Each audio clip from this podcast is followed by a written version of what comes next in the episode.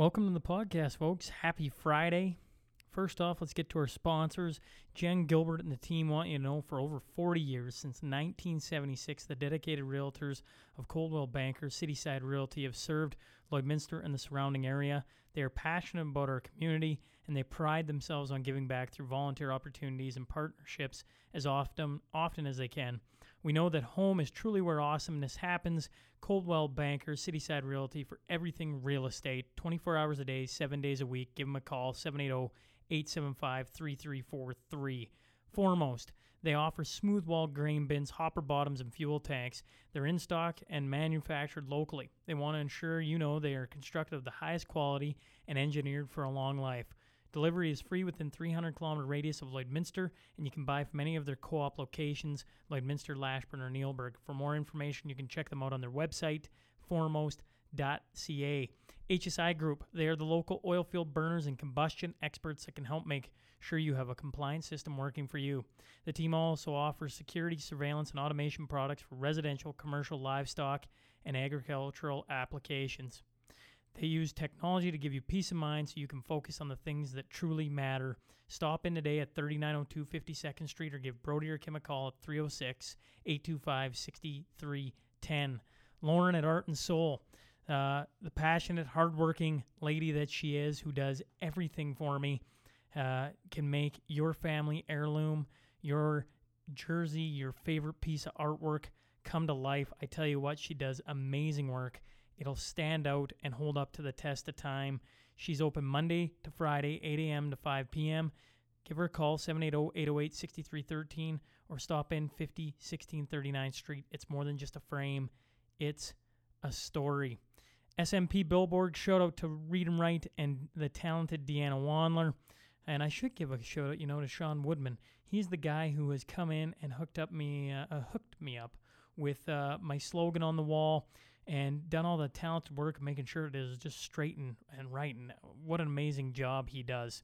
Uh, special thanks, uh, you know, before we start here, special thanks to Lloydminster Archives, uh, who help put together these each, uh, I guess, every second Friday currently, and especially Lynn Smith, who is working tirelessly behind the scenes. She helps line up all the interviews, and I don't know where I'd be without her. So thanks, Lynn. Now, if you're interested in advertising on any of the shows, visit SeanNewmanPodcast.com. In the top right corner, hit the contact button. Send me a little bit about uh, what you're thinking.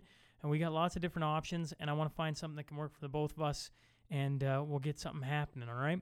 Now, here is your T Bar 1 tale of the tape.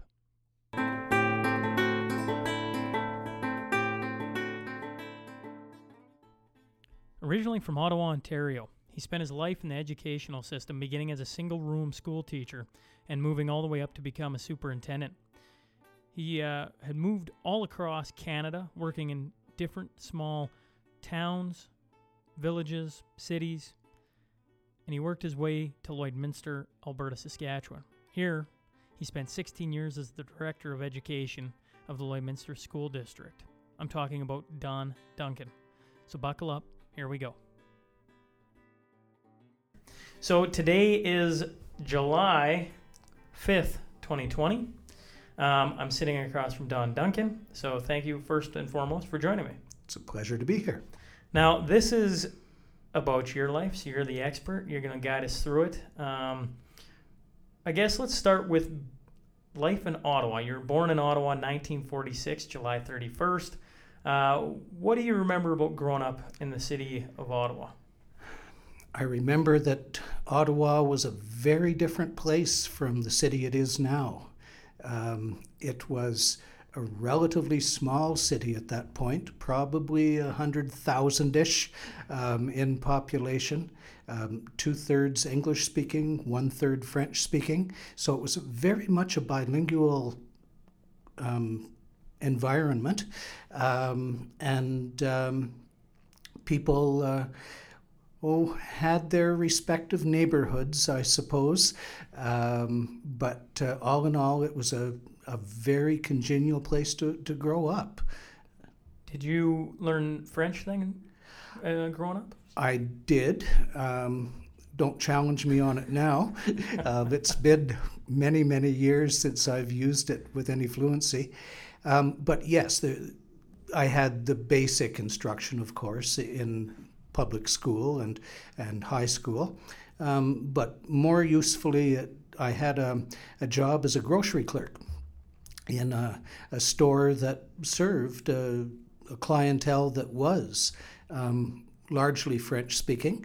Um, and so I learned the vernacular there. Um, as well, in those days, Ottawa had only one television station um, operated by the CBC. And the practice was that alternate days were English or French. Really? Yep. And so every second Saturday night, for example, um, hockey night in Canada was either um, the English or French. The Toronto Maple Leafs in English or the Montreal Canadien um, in French. And um, that was, a, again, a good learning context uh, to pick up the language. And then when I went to the University of Ottawa, it was truly a bilingual institution. Um, and the history courses that I took um, predominantly um, were typically fairly small in, uh, in, in number of students. And if a question were asked in French, it would be answered in French by the professor. If it were asked in English, it would be answered in English by the professor. Um, and so to follow along um, and capture the content of the course, um, one had to become. Otherwise, you're missing half the course. You're missing half the course. Um, and one doesn't want to do that.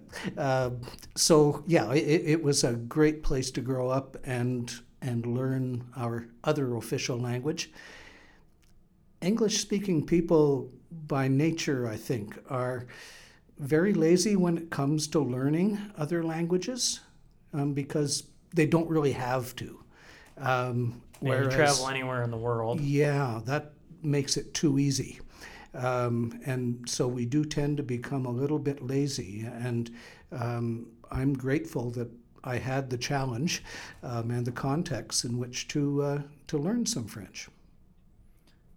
The hockey player in me wants to know, growing up in Ottawa, watching Montreal one Saturday night and Toronto the next Saturday, what was your favorite team growing up? Chicago Blackhawks. uh, for, for no good reason. I, I, I, like the sweater, I think, basically, but uh, it was red, white, and black. And of course, those were the colors associated with Ottawa teams historically as well. Um, and uh, so I don't know. It, there was no good reason for it, but uh, yeah, that that was the team I tended to follow. How about your parents? I know uh, in reading a little bit about you, uh, your father worked on the railroad. Yes. And you had a job on the railroad at one point in time. Various jobs for during the summers, um, cleaning coaches. Um, at that time, rail travel was the dominant way of getting around in the country, and um, there were trains, several trains, Ottawa, Montreal, Ottawa, Toronto, and you could get the transcontinental um, passing through Ottawa as well. And um, when the engines pulled in, uh, my job was to do a couple of things. Um, clean the windshields um, of, of, of the engines um, for those trains that were through trains. Um, and uh, otherwise, those trains that terminated uh, or originated in Ottawa, all of the, the coaches um, and other parlor car and bar car, et cetera, et cetera, um, would be parked um, along the, the rail yard that at that time was right beside the Rideau Canal. Um, and uh, my job was to clean um, the coaches. And uh, so that's something that uh, provided good income for a student. Um, that rail yard, by the way, uh, it's a long way from Lloydminster to Ottawa, but um, if you ever see um, political broadcasts from Ottawa, and there's the National Conference Center, um, where many of these conferences are held. Um, the uh, National Conference Center is the old Union Station um, in Ottawa and uh, that's where um, I was based for part of my work at, on on the CN, and um, otherwise I worked as a hostler's mate, um, preparing diesels for the road, fueling them up, for example, and um, making sure the supplies were appropriate in the cab for flares, etc. Um, and uh, one summer I worked as well uh, as a switch tender. Um, in those days, all of the switch lamps in the rail yard were kerosene lamps. Um, and so they had to be filled regularly and lenses cleaned and replaced and so wait, on. wait, wait, wait. S- switch lamps. You're talking. Explain that a little better, Okay. or not better, a little deeper. Sure. Um, when the engineer wants to take his train from one track to another track or a siding, Right. um, it's necessary for a switch um, to be thrown that moves the, the, the track over a little bit so that the flange on the wheels is drawn to the, the side. Um, and each switch, um, apart from having a, a long handle on it for the actual moving of it, um, had a lamp. And the lamp comprised um, two different colors front and back, um, if the train would go straight through, um, there were green lenses. Right. On the side, there were red lenses. So whichever color it was, they knew whether they were turning or going straight, and that at one point in time was a kerosene lantern. Exactly. Yeah, in, inside those lenses uh, was a little reservoir for kerosene and a wick um, that had to be tri- trimmed properly, of course, and uh, replaced when, when needed. Um, and so, yeah, the, the technology has changed somewhat. It's got to be over, because you would be turning 71 this year, at the end of July. Actually, I'll be turning 74, in 74? th- four weeks. Yeah, What year were you born? 46. 46. I was thinking 49. No. 46. Okay. You've seen a lot of different things over your, your time. And some of the places you've been, you've seen no electricity to now where we're doing exactly what we're doing in this room. What has given you the most pause over a lifetime? Ah. Perhaps the speed of change um, and how it's accelerating. Um, how, you know, with transportation, for example, um, going from trains that were relatively slow and um, not always reliable in terms of scheduling, um, to moving to much more air travel. Um, and how air travel, my first flight, I remember um, I and a, buddy flew down to Bermuda to visit a friend um, from Ottawa, and uh, it was an old um, Super Constellation aircraft, um, propeller driven, of course, um, and uh, you know, Ottawa to New York, refuel onto. Uh, What, on, what onto year would you have done that? Ah, that was the year um, I just f- finished teachers college, so that would have been 1966, 67, uh, centennial year. And you flew to Bermuda. That was the first time you'd ever been on a plane. What did you think your first time you got on a plane and taking off and all of a sudden looking out the window and Yeah, air travel then was very different. I, I mean, it was exciting, you know, just the actual thrill of flying for the first time. But um, air travel then was a much different experience from what we experience today. Um, there was space between the seats. Um, you wore a jacket and, and tie probably to uh, to travel. Um, there was meal service with real plates and cutlery uh, in those days. Um, and it was very much a, a luxury um, me- means of travel. And luxury, frankly, I wasn't very used to. Um, and uh, so it was really a, an interesting experience. Is there a type of travel, do you think, right now that even resembles that anymore? Like the luxury side of it? Because when I hear like you get dressed up, it was an occasion to go on a plane. Yeah. Do we have anything like that anymore? Like a cruise ship, maybe? But even then, you don't really get dressed up to go on that, do you? Some people do. Um, I've long since given up getting dressed up. Uh, I had enough of that, um, and it's not really who I am. And um, but I know for the one cruise that my wife and I took a few years back, um, there were people who took suitcase upon suitcase um, with different costumes um, that they would wear, some much more formal than others. Um, and, well, okay, if that's how they get their enjoyment, good on them. Um, but uh, again, um, for me, it's it's not authentic. It's not who I am. Hmm. You mention or you talk about in your biography you've uh, started on about when you're young, a bakery around the corner, Ah, and the draft horses.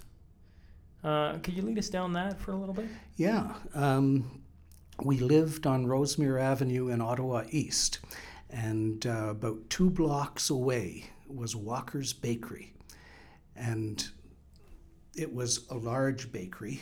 Um, and the smell of fresh bread every day, it was just wonderful um, in the neighborhood.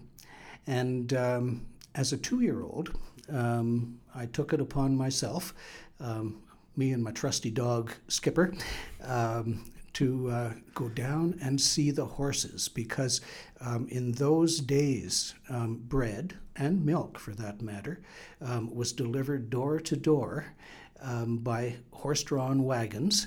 Um, and each bakery or dairy kept its own stable of draft horses. And So the bakery had a stable of draft horses. yes, yeah. And, and it was, as I say, about two blocks from where I lived um, as a toddler. Um, and every day I'd see um, the bread wagon or the, the milk wagon, um, you know, coming down the street. And I thought, well, okay, I'll go and see where, where they go. Um, and uh, so I trundled off, um, unbeknownst to my mother. Um, with, Giving her a heart attack. Oh gosh, I, I could only imagine. And uh, so the, the the dog and I walked down. Um, one of the neighbors, which was a good thing, I suppose, and, and everybody knew everybody else, of course, in the neighborhood, um, phoned my mother and, Are you missing a, a small boy and a large dog? And uh, I was put on the map at that point and and, and fetched pretty quickly. Um, but yeah, it it was uh, a wonderful neighborhood to grow up in. You also mentioned the Sea Cadets. I, I picked that out of the, the things you, you talked about. It allowed you to go different places and uh, uh, experience. Um, I, w- I would assume you had some learning on on those trips and being a part of uh, that organization. Yeah, um, I don't know if the military culture in Canada is as prominent as as it was um, back in in the '60s. Um, we were much closer to the the war years at that point, um, and so there was more awareness, I guess, and engagement with military or things quasi-military in Quebec. Um, I joined the Sea Cadets um, and um, enjoyed the challenges. I enjoyed the camaraderie of, of the situation. I enjoyed the structure. Um, and um, I oh, became a, a petty officer in, in, the, uh, in the ranks. I was the second um, highest ranking cadet, I guess, in the Corps. Um, but yeah, wonderful opportunities. Uh, travel down to um, Cape Breton, to uh, North Sydney, Point Edward Naval Base at that time. It's closed now, of course.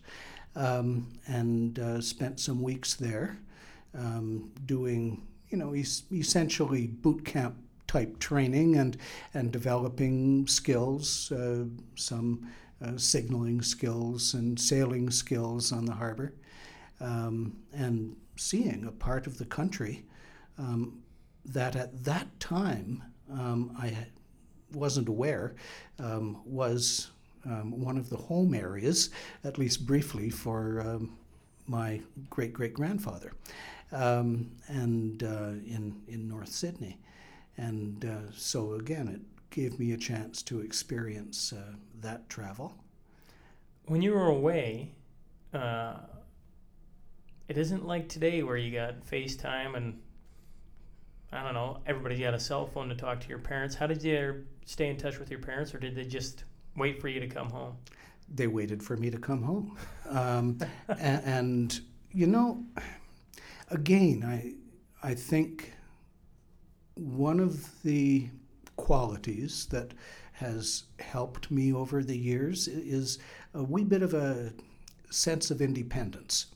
Um, that whatever situation I'm in, um, I want to participate in that situation um, and you know not be distracted um, by people or things far away. Um, I'll get to them, and when I'm there, I'll be engaged, um, but not constantly. And um, I think you know, one of the benefits of, of that kind of an experience is that you learn to live with yourself. Um, you come to understand who you are and what your strengths and weaknesses are. Um, and you're not in a position or a situation where you're constantly defined by other people's opinions or expectations of you. Um, and, and that's a good thing. Um, you know, I, I see young people nowadays, you know, captured, actually addicted to their electronic devices and um, very much um, sensitive to the opinions of, of their friends. Um, some of whom are real friends, many of whom aren't. Um, and whatever the expectations of that audience might be, tend to shape um, who the individual is. And that's not good. Um, we, we need to understand how we're influencing or affected by others, but we can't constantly let them define us.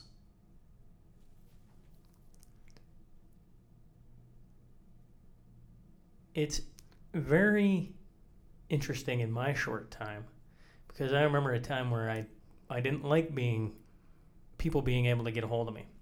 That was only like 14 years ago.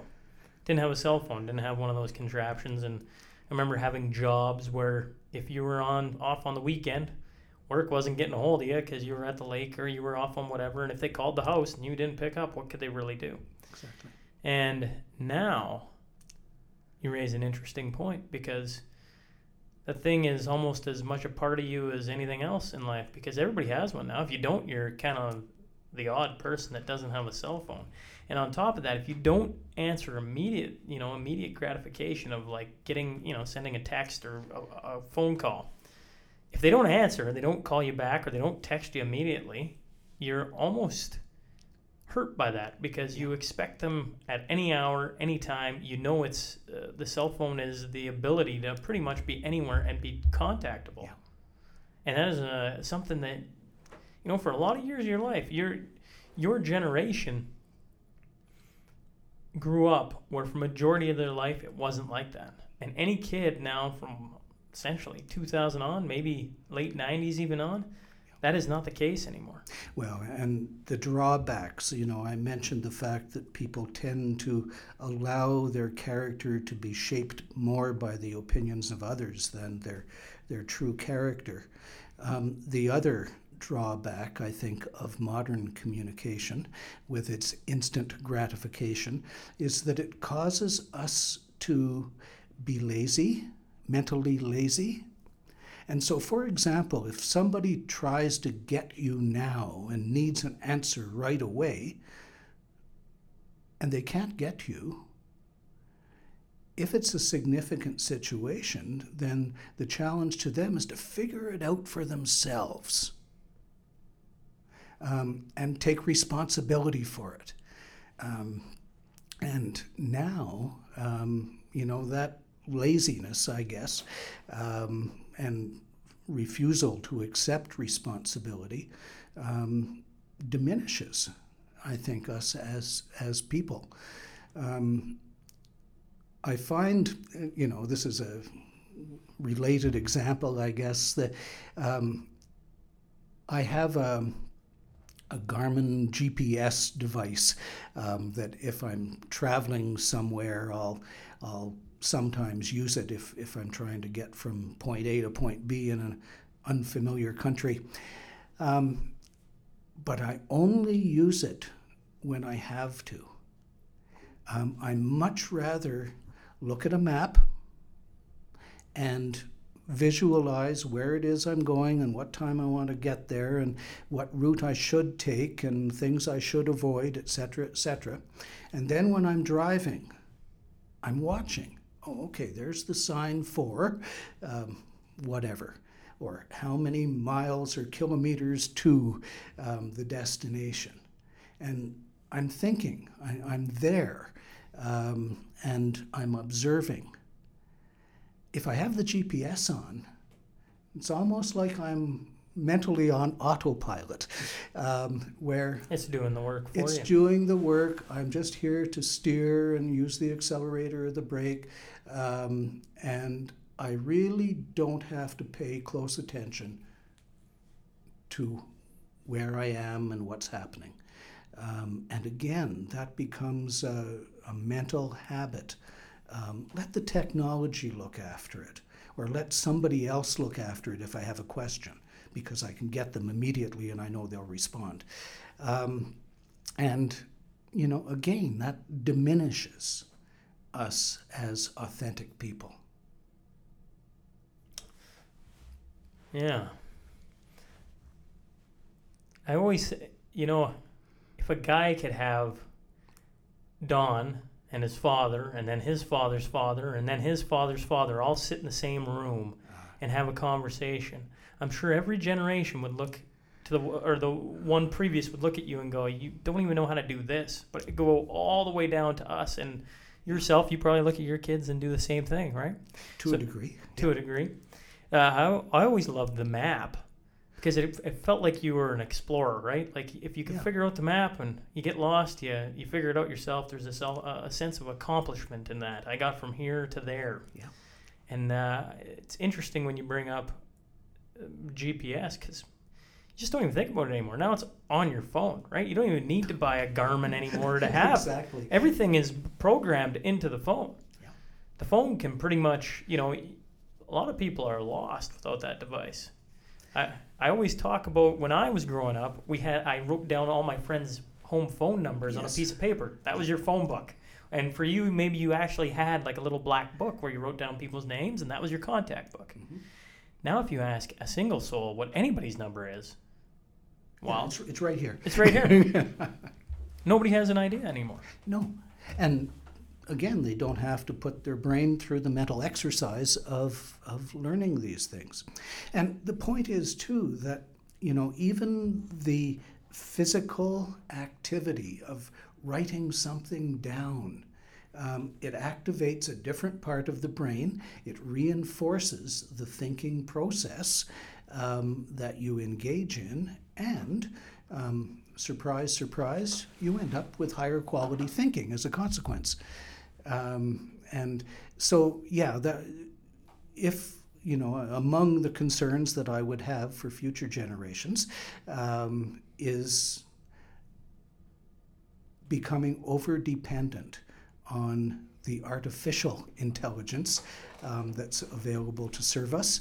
Um, and the price that we as individuals pay in diminishing our own capacity by using it. Man, we've got down a rabbit hole right now, so I apologize. All I ever think about now when I, I get going on this is Lynn always goes, somebody's got to write this all down. And I always, they're sitting here writing me down as we go. But what you're talking about is in school, I read, uh, we read a book, and I can't remember the name of it, but it was talking about kids forgetting how to do math because they used a calculator all the time. Yeah. And this is back probably, I was in Hillmond at the time, so Mhm. late 90s maybe. Mhm. And it got to the point where they no longer flew planes, robots flew planes. And they were trying to teach themselves how to do that all over again. And this is years way in the future. And you think, at the time, I remember thinking as a kid, oh, we'll never forget how to do long form math. Like, oh my goodness, like, give it a rest. But now you got a genius of a computer that goes with every kid. Like I say, I keep pointing at the phone because nobody can see that. But the phone can do pretty much anything for you right now. And it will be interesting to see what happens with 10 years in advance, 40 years in advance, 50 years, 100 years. Well, this, this gets back to what I said earlier in terms of the accelerating pace of change.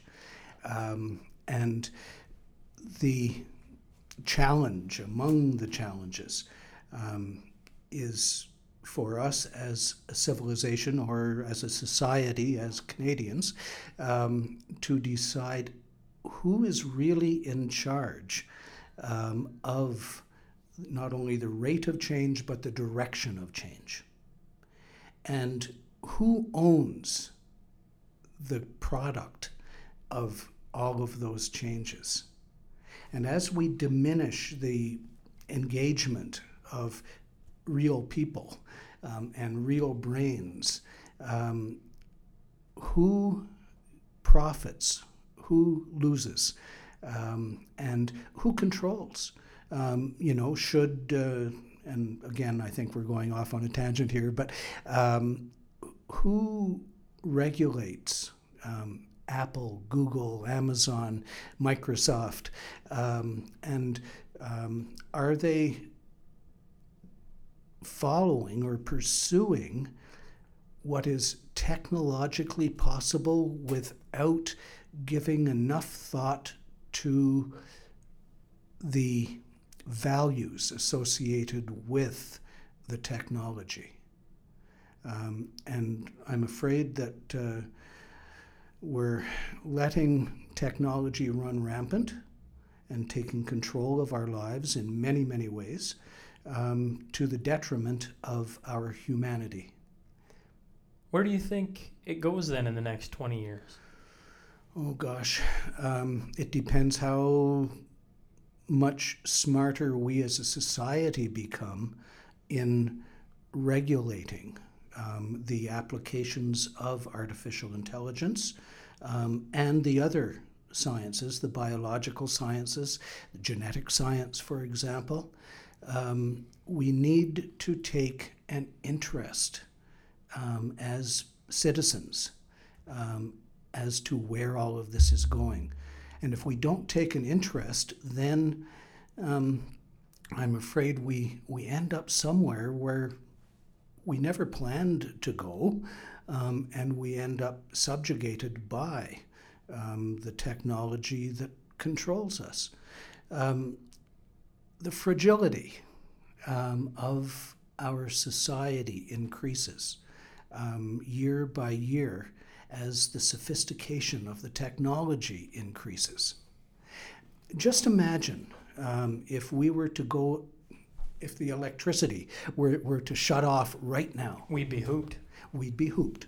This interview, of That- course, would, that- st- would stop. That would be a way of putting it politely. Yeah, um, but what would work in the city of Lloydminster if there were no electricity available? If all of a sudden we were off the grid or there were no grid? Um, and, you know, again, as things become more technically sophisticated, um, their fragility by definition increases. Um, and we may be putting on ourse- ourselves in a situation where we rely overmuch on um, the technology that could at some point fail us. Um, you know, I think in terms of the, the, the skills that um, our ancestors had, um, either centuries ago um, or even as recently as 50 years ago. Um, you know, the ability to, uh, well, build something ourselves with hand tools, for example. Um, the ability to know how to build a fire um, properly, um, where to find fuel, how to you know get food when um, you don't have the supermarket down the street. Um, all of those things, um, you know, we're setting aside in favor of the convenience of technology. And I'm not a Luddite. I, am not suggesting we get rid of technology, but I'm suggesting that um, we better understand it and control it before it controls us. Let's go then. I, I got so many questions that come out of that, but I think of when you talk about um, what would life look like with no electricity. My brain pops to Collins, Ontario. And I thought maybe you could give the listeners an idea. I, have read the story. I've, I find it absolutely fascinating. And I could be wrong. I said this before we started that when I look back at a person's life and I go, I bet they got one thing that just sticks out like that was a time.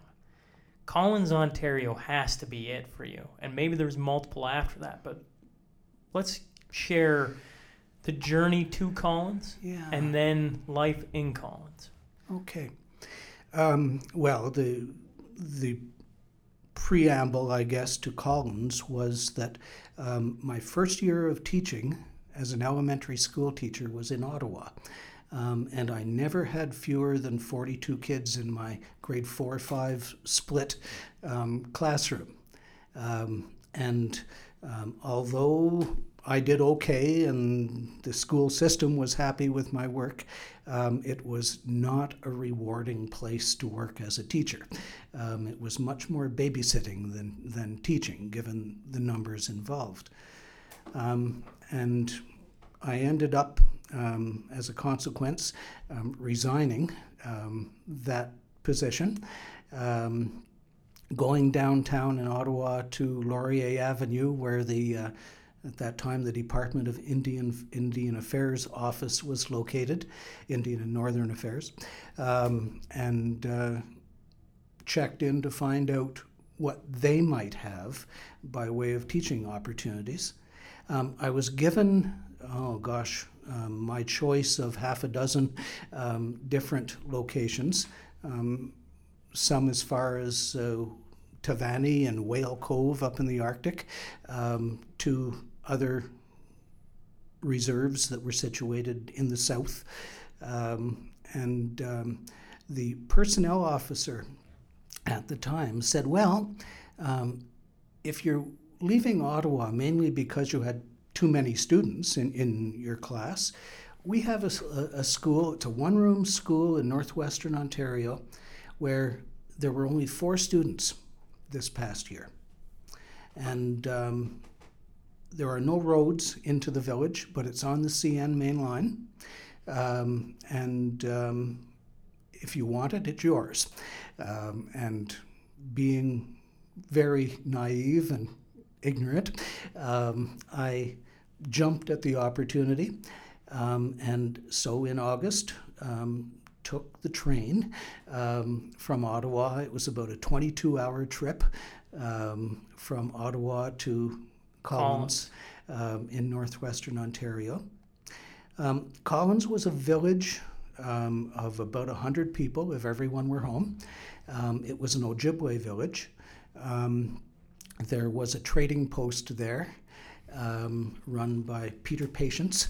Um, and uh, Peter was, as he described himself, a half breed. Um, we would say Metis nowadays.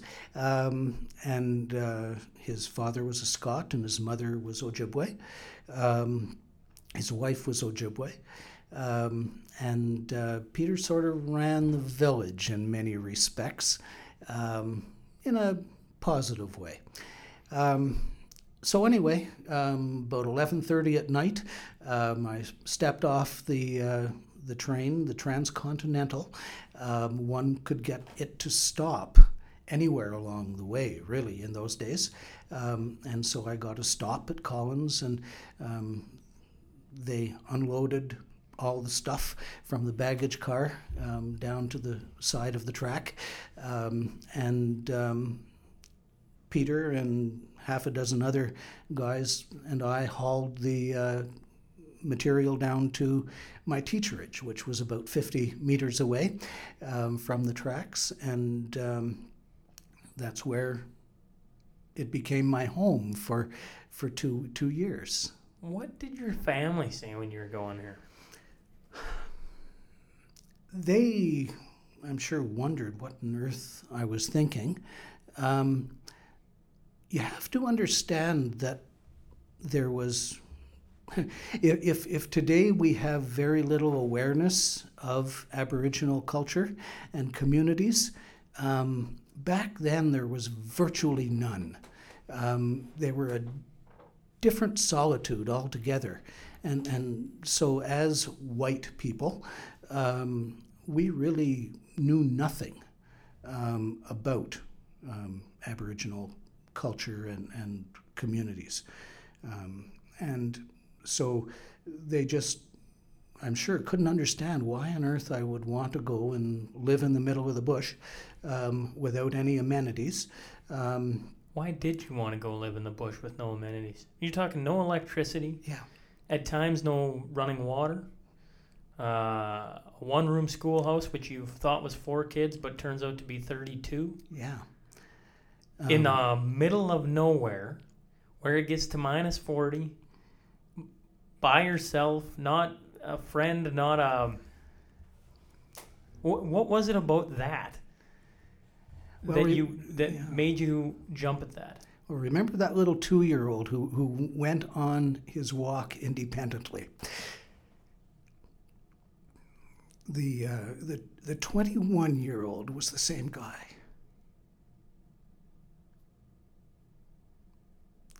And again, um, I, I, have always been comfortable with myself, um, and um, it was a good chance um, to be somewhere um, in a totally different um, cultural environment, a different language environment.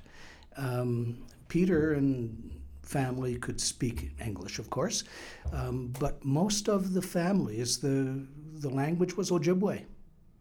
Um, and the kids had a smattering of English. And remember, that was before there was television or even reliable radio service for that matter. Um, and um, so, you know, the inundation of, of mainstream culture hadn't occurred.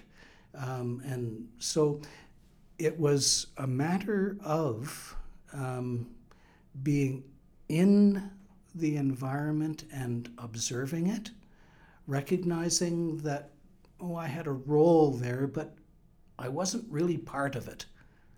Um, and that's um, that's an important quality or skill, I think, that I, I would encourage people to develop. Um, by all means, be engaged.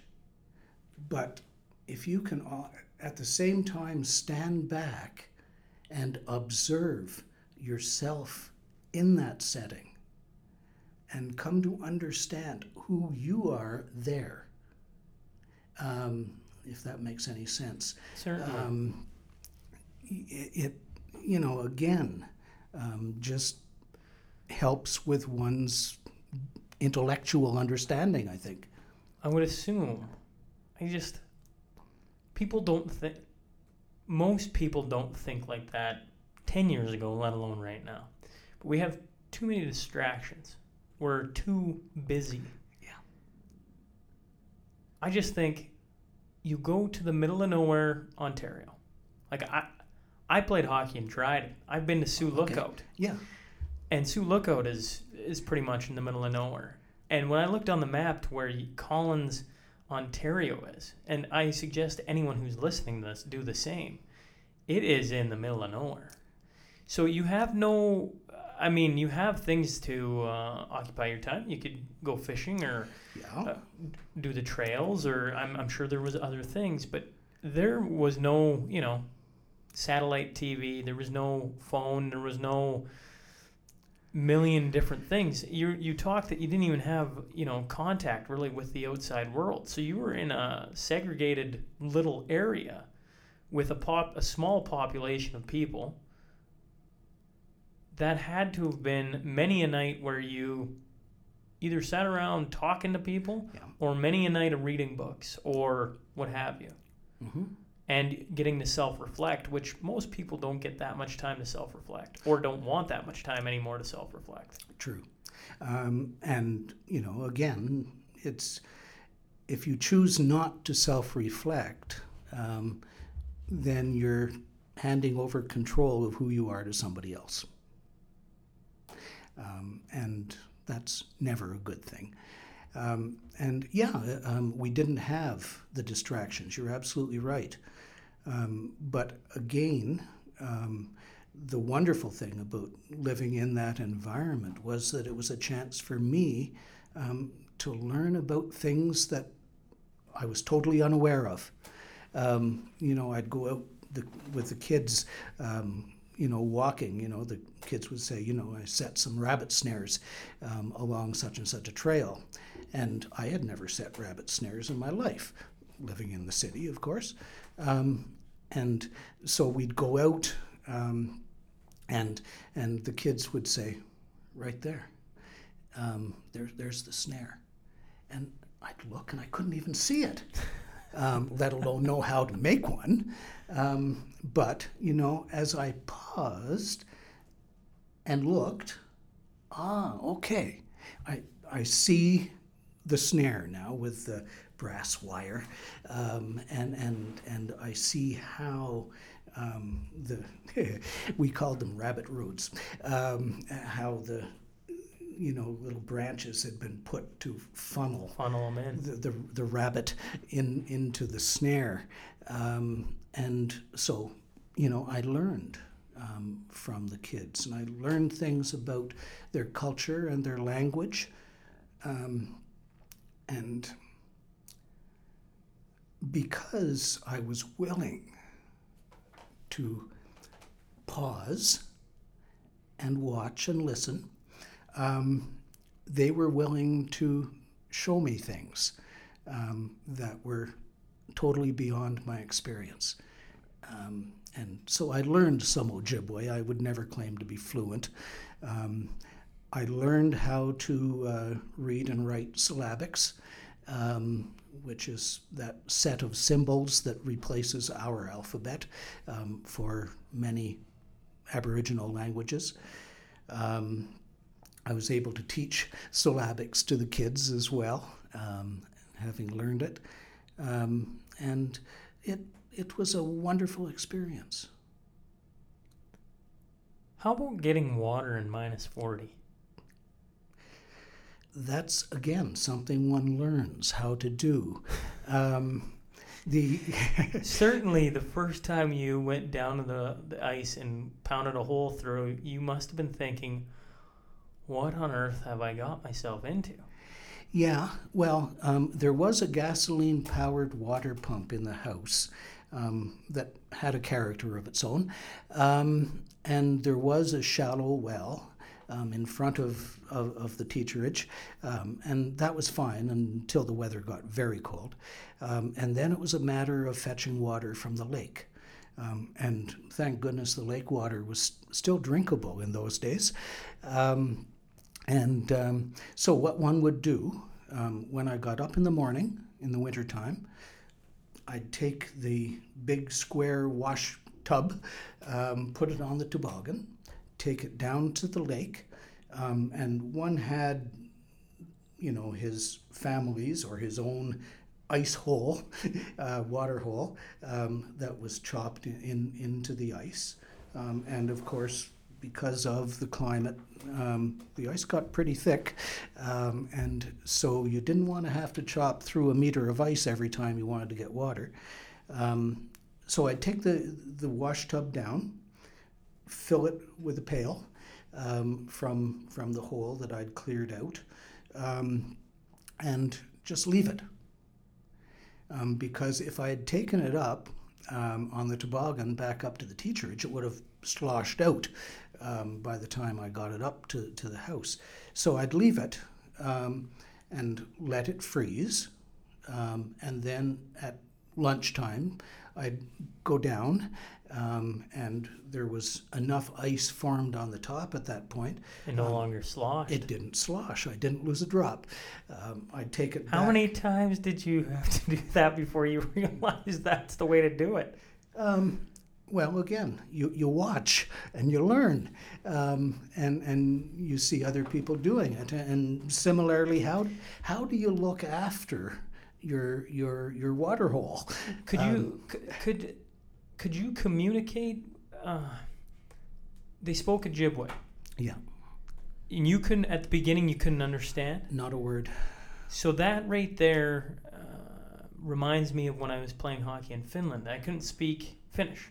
Yes. So you have to wrap your brain around watching everything that happens in order Yeah. to make it, Yeah. for lack of a better term. Yeah. So that's the way you approached everything there, then I assume, because you watched them how they got water. Oh, they left it there. Why did they leave it there? Yeah.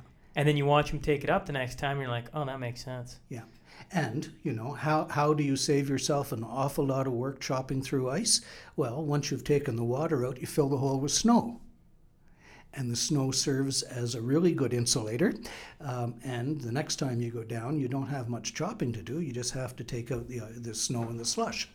Um, and, you know, if there's been a snowstorm and a lot of drifting, and so where is the hole? Well, you take a little spruce bough and you plant it there um, so that you know where to go. Um, Flagpole. Exactly. Um, and, and again, you, you know, there, there are things we can learn if we pay attention to other people.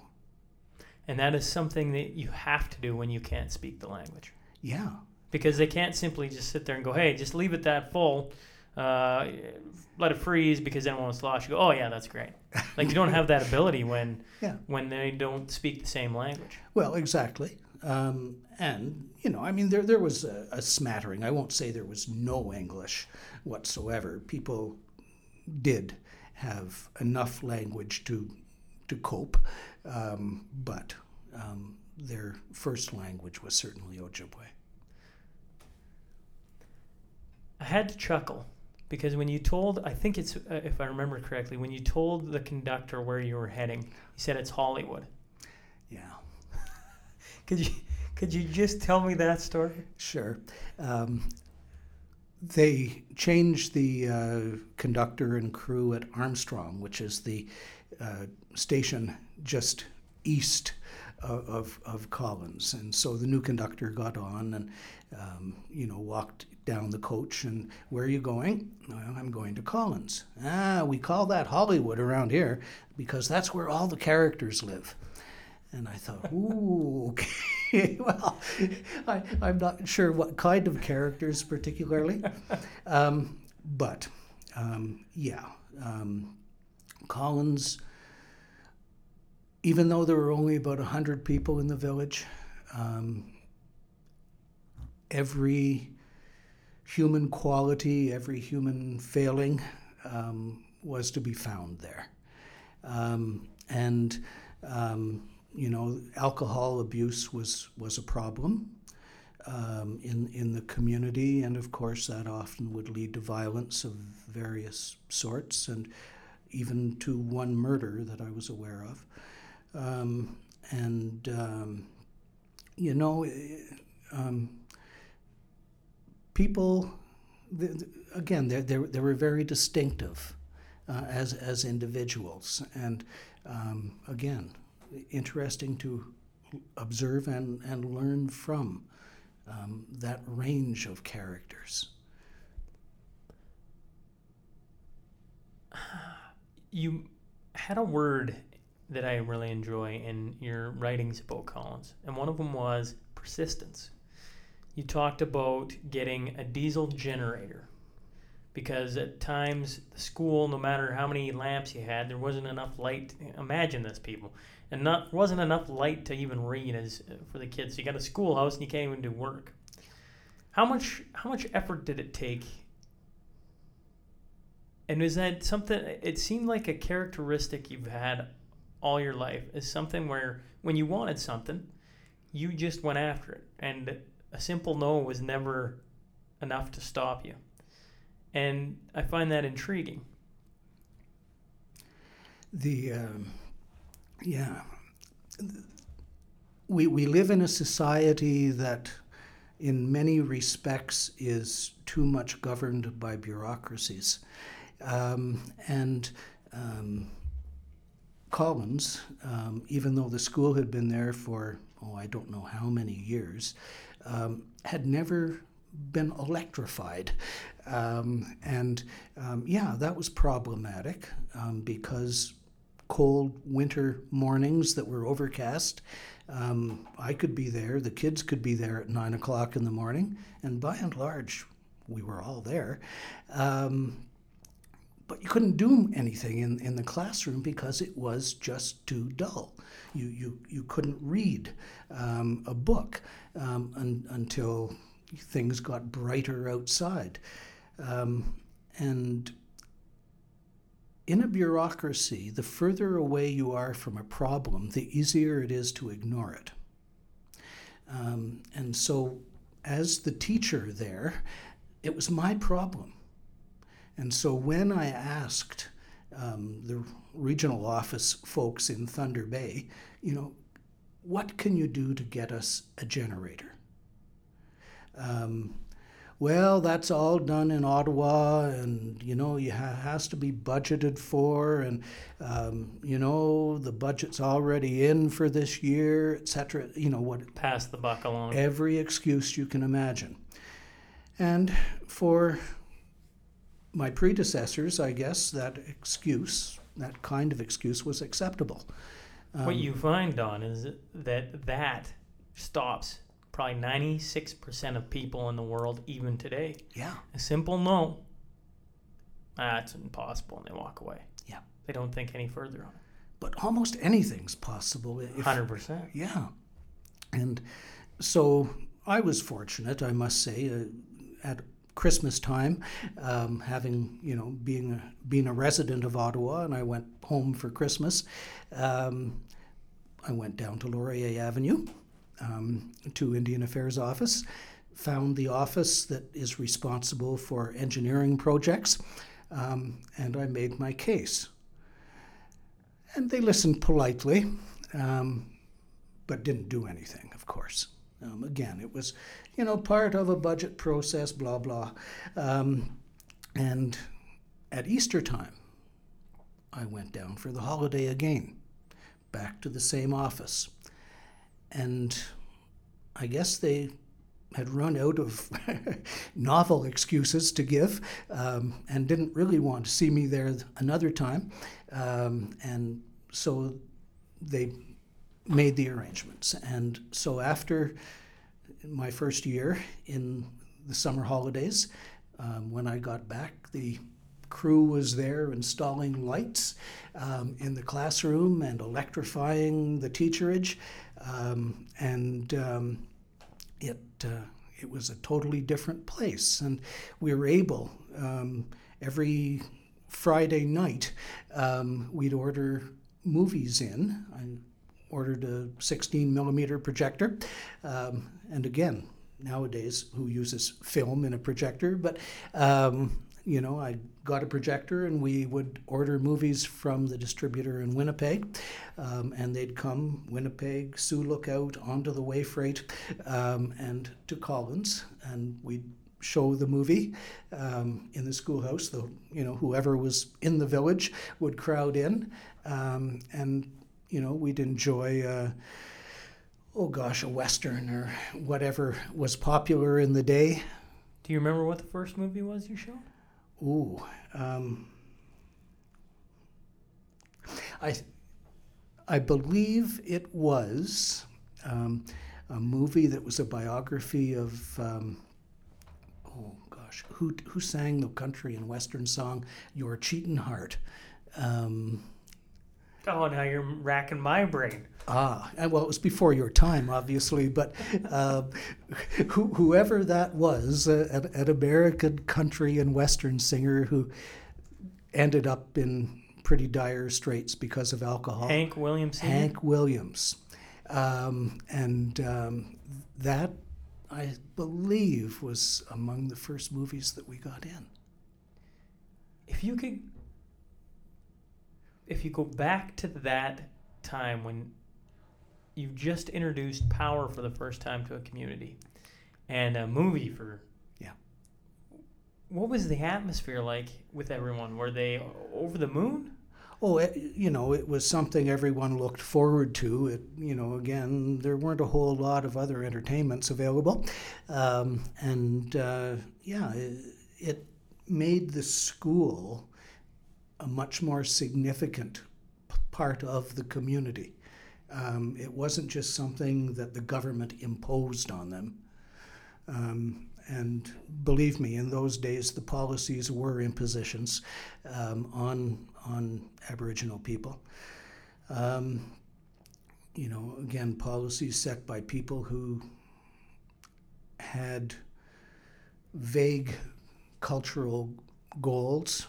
Um, you know, i.e., to convert um, all of the Aboriginal people into um, productive white people in, in society. Um, and of course, that was an impossible goal to achieve and an inappropriate one. Um, but that wasn't necessarily obvious at the time. Um, and um, so, yeah, it, again, one, it, it just helped me become part of the community as well. You mentioned trying to convert the a way of life into what we know. You spent, and I don't know the exact amount of years, but you weren't from Collins. Uh, I'm probably going to torture the name Wabaquai. Uh, well, to Webequie. Webequie yeah. for a couple months. Yeah, on uh, leave. Fort, Hope. Fort Hope. Garden Hill, Sandy yeah. Bay. Yeah. Like you spent a large chunk of your life on reserve schools? Yeah. Is that fair to say? Yeah. Uh, Collins wasn't on a reserve per se, it was on Crown land, um, but it was a federal school, interestingly, uh, something of an anomaly. So I find talking to you, you have an, a very knowledgeable background in a, a prominent issue today. Yeah. Um,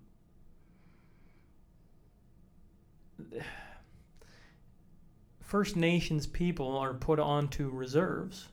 There are problems there. Uh, that problem gets expounded now, and social media has put a divide between everyone. I just find you come from a very unique perspective. I could sit here and try and get, you know, waddle my way through the issue, but the truth of the matter is, I haven't done half of what you've done.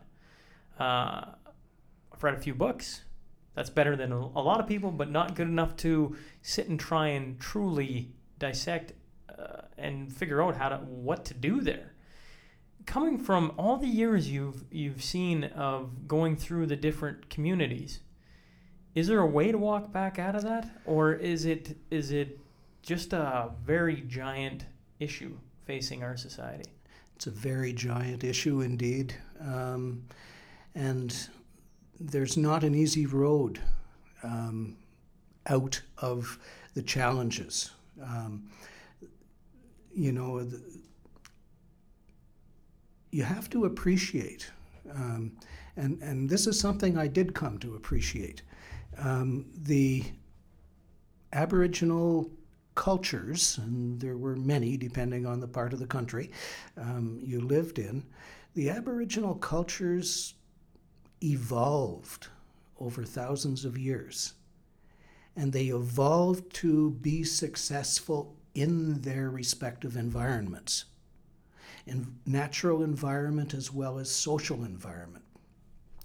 And so the family groups, for example, and, and, and again, people in our society, our white society, um, don't understand this well.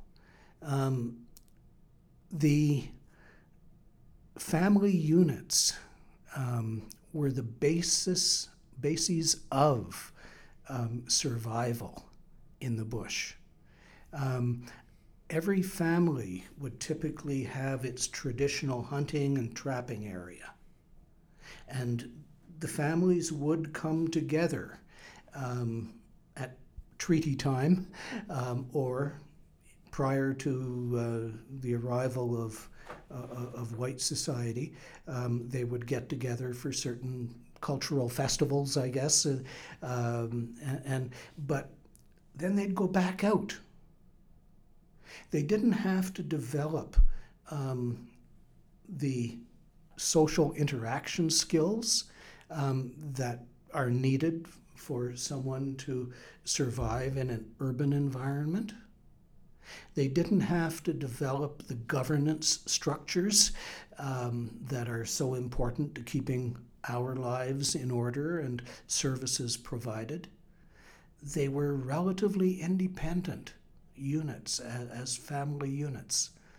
Um, and they had those skills and they served them well for centuries.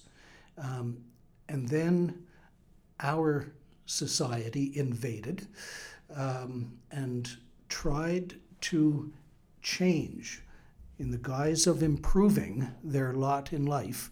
Um, we changed their way of life but we didn't do it in a thoughtful manner.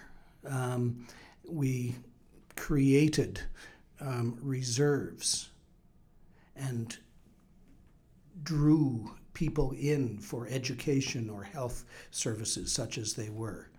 Um, but the people didn't have the social skills to deal with that congregated setting um, the people had to learn those.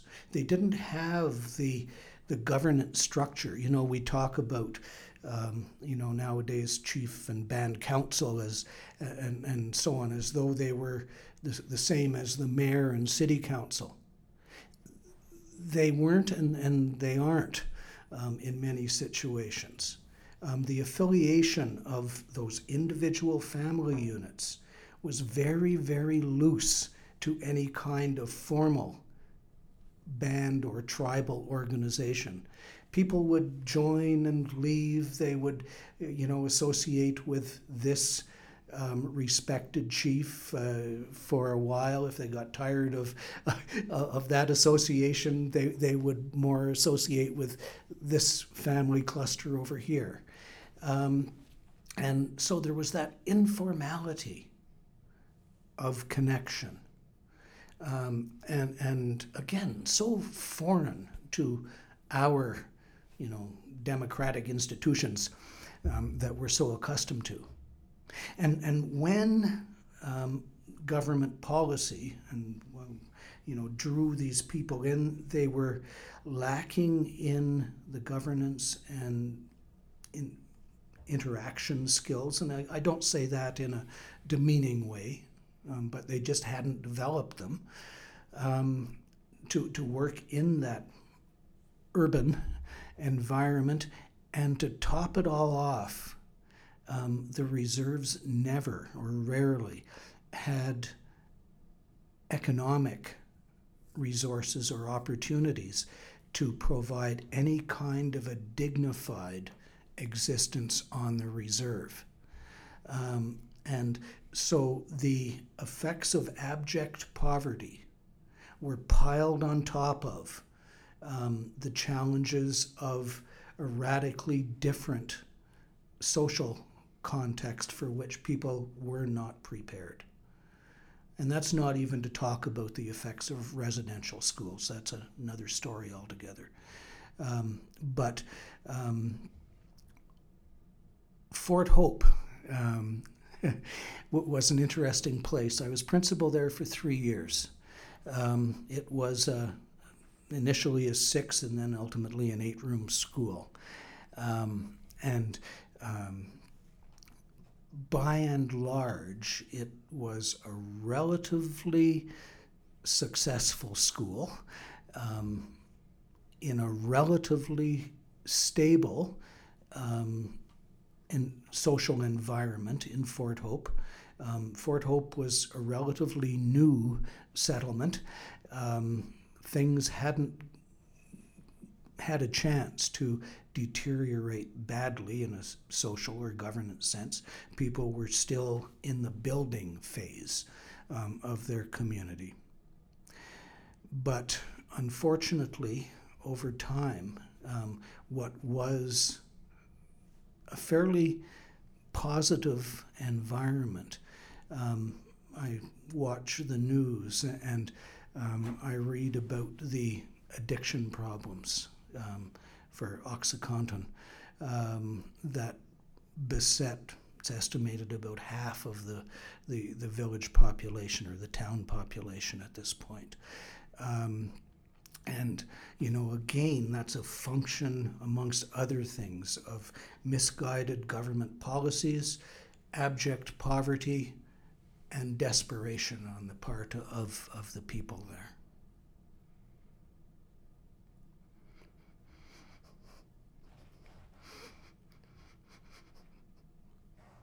You can tell it means a lot to you.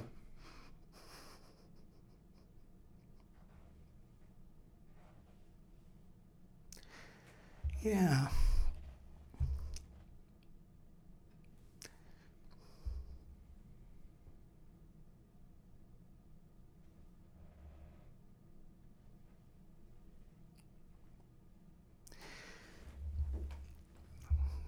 Yeah, how do you fix something that you were a part of breaking?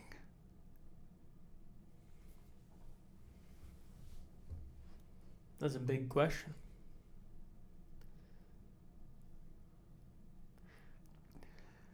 I think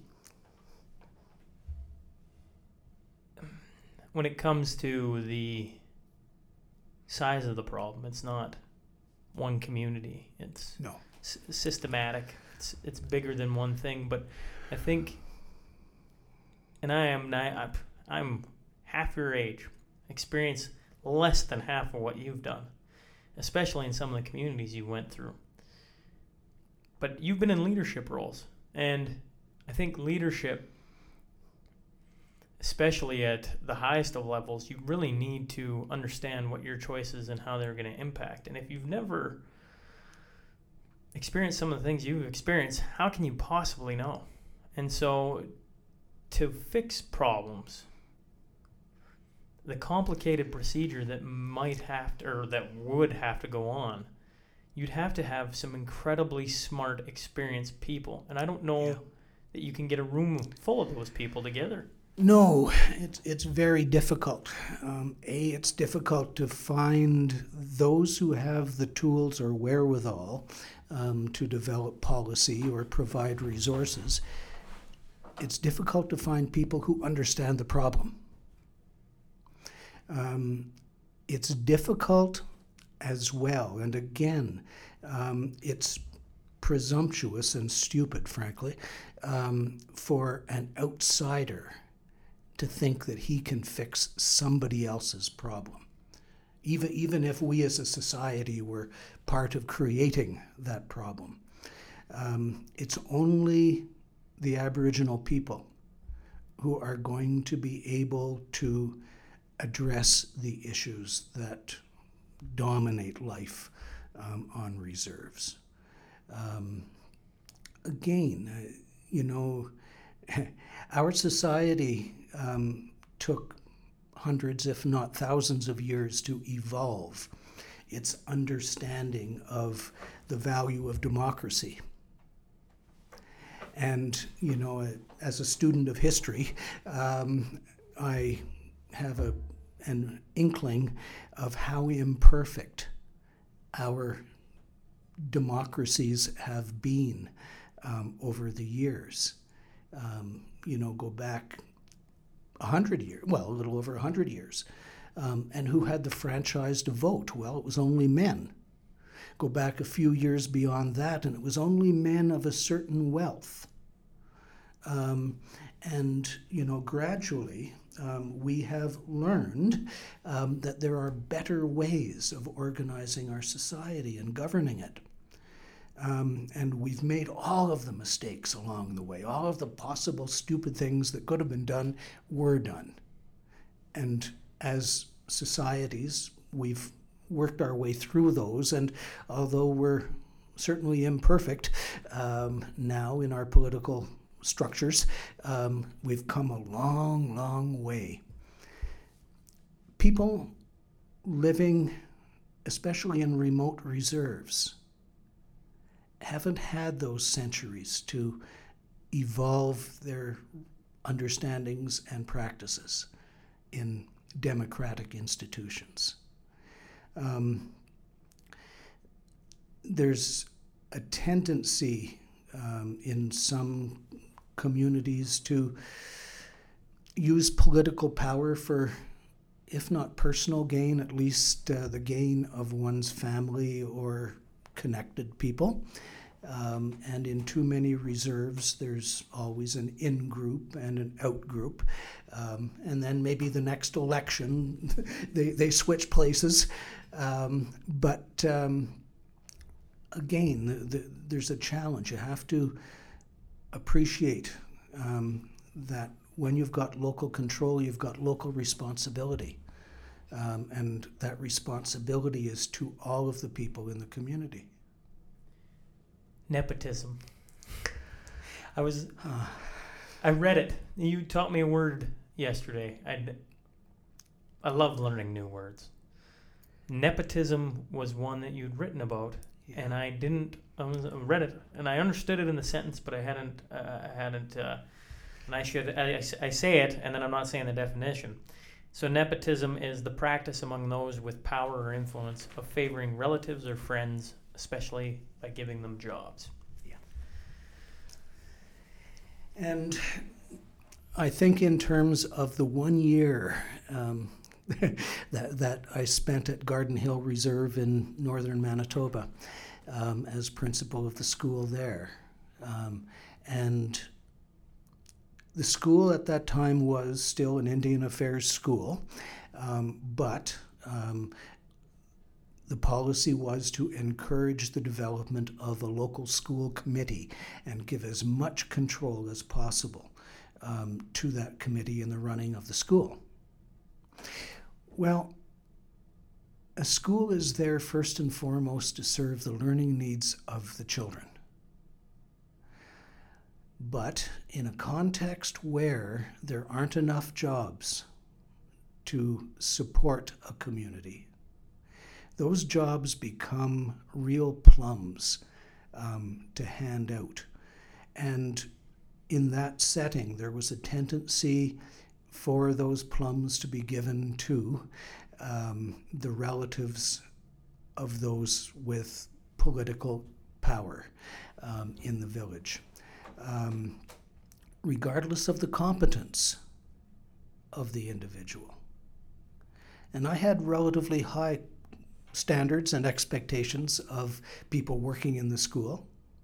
Um, and if a job had been given to someone who wasn't prepared for it, um, who didn't really care particularly about serving the students, but they were there because they were the chief's nephew, um, then we had problems. Um, and uh, so, although I'd say all of the places I worked um, were satisfying in many ways, um, Garden Hill was the one exception.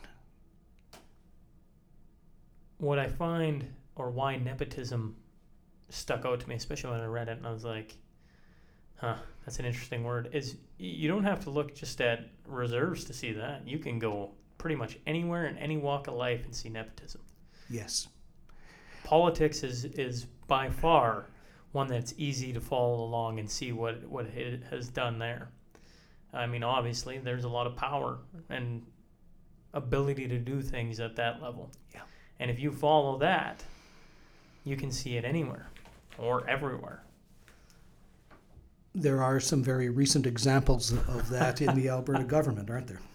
There certainly are.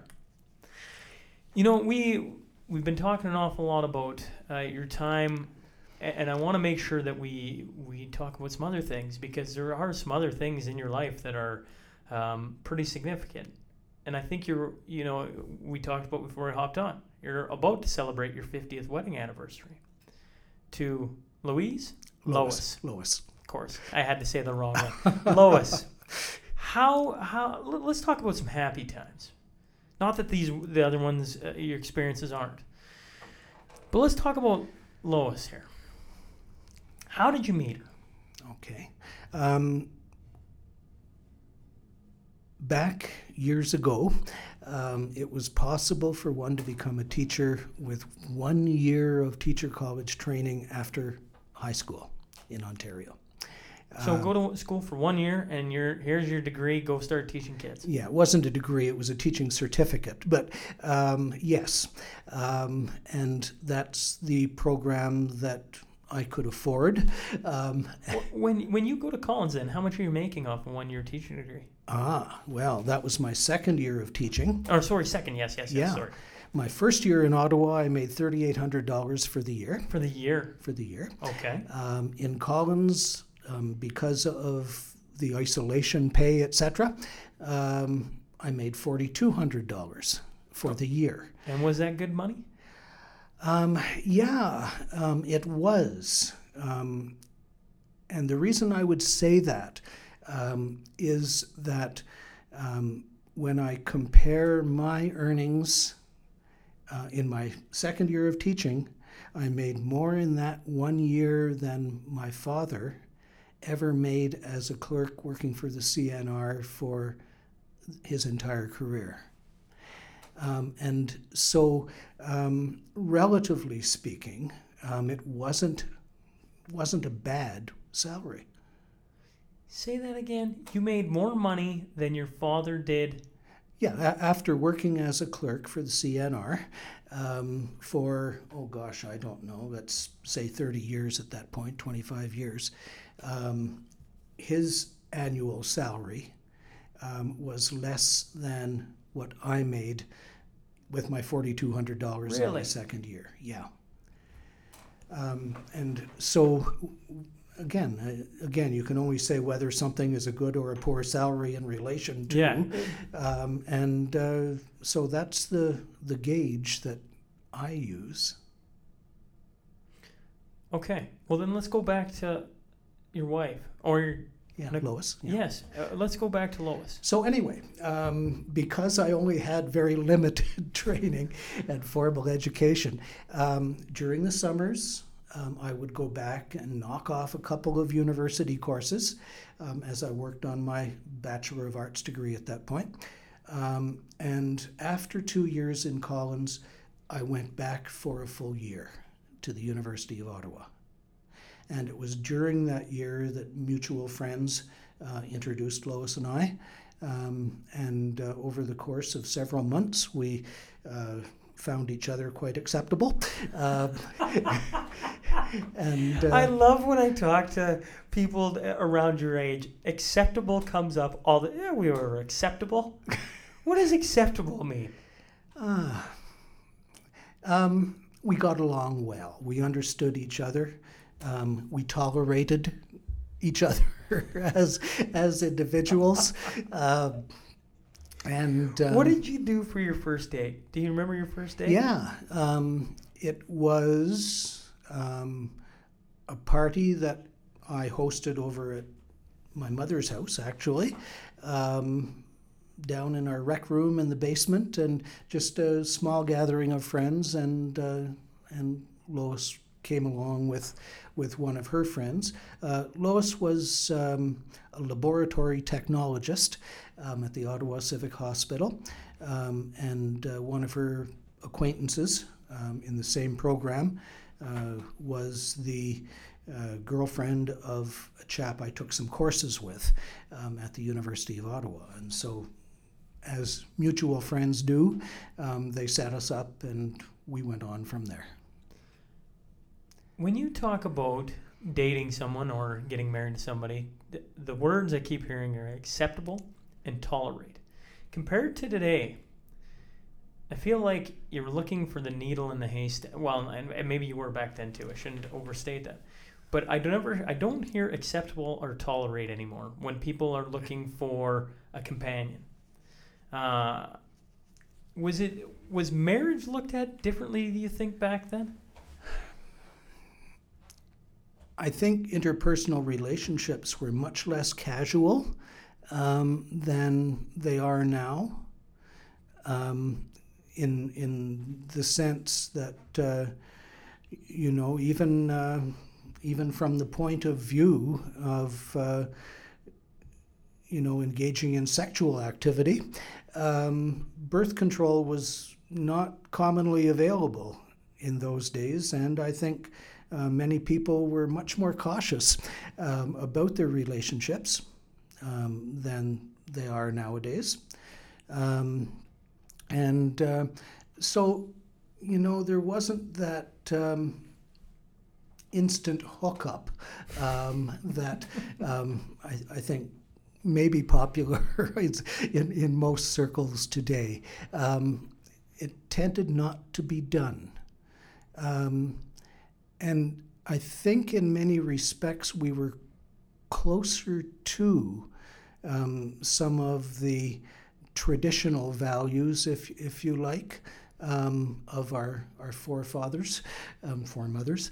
Um, and uh, so, again, there, there was um, a little more reserve, perhaps, in, in the relationships than um, less familiarity. Instant familiarity was, was typically not there. So, what was it about Lois then that drew you in? Ah, um, she was bright. Um, she, again, seemed to pay attention to who I was. Um, and, um, you know, again, we were able to share ideas and thoughts and, and understandings. And um, she had a little bit of an adventurous spirit as well, uh, um, knowing that you know, I was going to be in Ottawa for a year, and then it was back up to the bush. Um, and, you know, she was someone adventurous enough um, to take the risk uh, of going into, again, what was for her a very foreign environment. Uh, um, she grew up on a dairy farm outside of Ottawa. Um, and, you know, a, a very small community, um, very much with its own cultural traditions, uh, settled by Irish and Scots settlers.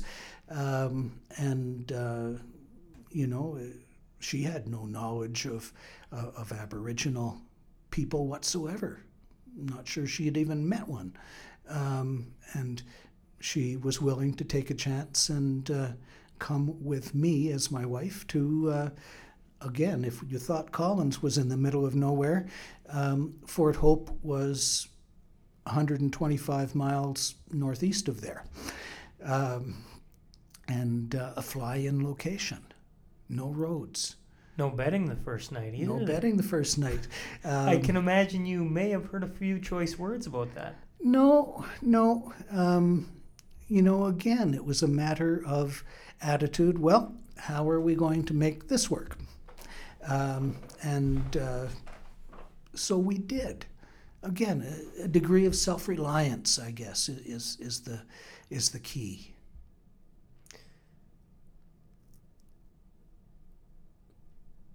How did you propose? How did I propose? Ah, um, we went up on a drive into the Gatineau Hills north of Ottawa, stopped at a lookout, um, there, and I asked if she would marry. And did you have the ring already, or did I, you? I did. I did, um, and you know it was modest, I suppose, by many standards, um, because al- although my my salary was okay, it was didn't allow luxuries particularly, um, but it was sufficient to the occasion. Where? How was the wedding? How many? How many people? Size? Was it in Ottawa? No, it was uh, in Lois's home village of North Gower, Ontario, which is about 20 miles south of Ottawa. Um, and the wedding was conducted in an Anglican church um, because um, because the checkered religious affiliations of, of her family, whether they were Presbyterian or Anglican, um, was moot decade to decade. Um, and uh, so, anyway, nominally, Lois was a member of the Anglican Church. Um, I was previously a, a, member of the Presbyterian Church. Um, and um, we met her and her family's expectations, I guess, in terms of going through the uh, instruction um, that is the premar or was the premarital instruction given by uh, by the, the, the, local Anglican uh, clergyman, um, and uh, one of the uh, parts of the Anglican uh, ceremony that uh, Lois noted um, without a lot of zeal. Um, it used to say in the Book of Common Prayer, I don't know if it still does, um, wives, submit yourselves to your husbands. Um,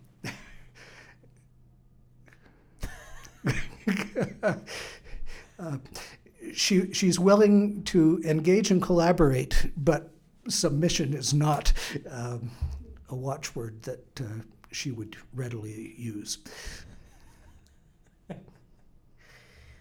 I've always argued uh, with my wife on the favor of submission. I think that's. I think she. I married uh, my wife because she's one of the smartest women I've ever met. Yeah. And to not approach it that way, you lose half of the equation. And she has a different perspective and a very smart perspective yeah. from mine. Yeah. When you get two smart minds working on a problem from different angles, you can usually figure it out. And why on earth would you ever quiet one side and say it's on my way or the highway? It made no sense to me. It makes no sense whatsoever because if you have only one smart mind available, it tends to become arrogant and it tends to go down a wrong path. Um, and there's no one there to catch you and say, hey, um, take a look here.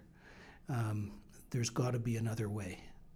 Um, and so, yeah, um, you, if you're very fortunate, um, you will be connected um, with a spouse with that perspective and ability. Your first child, when she is born, you are nowhere near her. Yeah. Her. Sorry. Yes, sir. You're you're up north, and Lois is in Ottawa, correct? Yeah. Um, we were at that time. I, I, was beginning my principalship in Garden Hill Reserve in northeastern Manitoba um, at Island Lake, and um, of course there weren't any maternity facilities available there. Um, and so we thought it best if, if Lois stayed behind where we did have family um, in Ottawa. And so, uh, yeah, Josie was born in September um, and uh, at Riverside Hospital in Ottawa. Um, again, there's a communications difference. Um, back then, um, Island Lake was served by a radio phone a radio phone that was over actually in the Hudson Bay store um, on the island nearby the reserve. And um, it was, first of all, it was over the radio waves. Any, anything that was broadcast was anything but private. Um, secondly, um, it was subject to um, atmospheric interference. Um, so if it wasn't a perfect weather day, you were pooched. Exactly.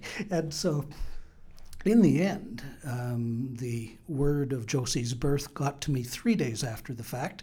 Um, uh, brought in by uh, one of the pilots flying for uh, St. Andrews Airways um, who uh, came into the, the community. I don't know if difficult is the right word, but how tough was that to be sitting so far away from the birth of your first child and not having three of my own, almost missing the first one by uh, how quickly he came. Yeah. Um, I, I read that and I found, man, that must have been difficult.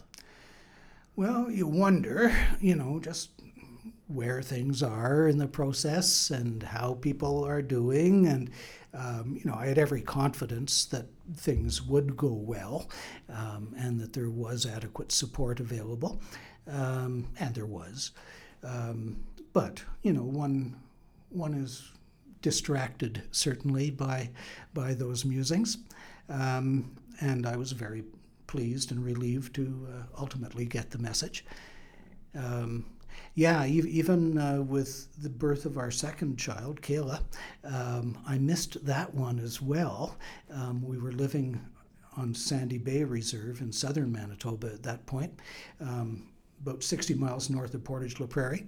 Um, and um, Lois went in the night before, and I was supposed to be called um, as the birth was imminent. Um, the message never got out to me, and so again, I arrived uh, a wee bit late for, for, for that birth as well, and uh, um, but at least the same day, um, and so that was an improvement. Back then, were the men in the delivery room with with the the women giving birth? Absolutely not. No. I was thinking that. So it, it as mu- as big of a deal as it was that you weren't there for yourself. Yeah. You weren't supposed to be in the delivery room anyway. So No, It no. wasn't like you were missing out on that part. You're missing out on being around after the child had been born, Yeah. or yeah. after your daughters have been born. Yes. Um, and, you know, uh, again, one had the satisfaction, I suppose, of being at hand. You were down the hall in the waiting room kind That's of right. thing. Um, and could go in at a suitable point. But it was a very uh, clinical process. Um, it was something between the the, the, the mother and, and the doctors at that point. Um, husbands were not involved um, and were not welcome to become involved at that stage. Did you think that was ridiculous at the time? Do you wish you could have been in the delivery room, or you're like, you know what, I, I don't really need to be in there. No, I think the latter is more more, more, the case. I'll, Um, I'll say this: I'm not a queasy guy, Yeah. uh, but on Casey, our, our last one born, they had to put a chair there, and I had to sit in it with my head pretty much in between my legs Yeah. because I was. It was. Uh, it's a stressful time, and I, I kudos and hats off to every single woman out there who gives birth yeah. because that process is not an easy one. Yes, and you know, I, I'm sure I would not have been helpful um, in the circumstances. over 50 years, coming up on 50 years. Yeah. When you look back at being married to a woman that long, what are some of the lessons you or lessons learned or advice you could give to people who are just starting out in a marriage as something that you should try to stick to or impart on your journey to last 50 years. 50 years is a long time. 50 years is an accomplishment because i mean it just every year that goes by divorce just becomes a very common thing. Yeah, and less of a judgmental not that that's ever right but it used to be that you're kind of like yeah they got divorced now it's just like it's almost applauded if you get it well, they got divorced it Yeah. wasn't working yeah.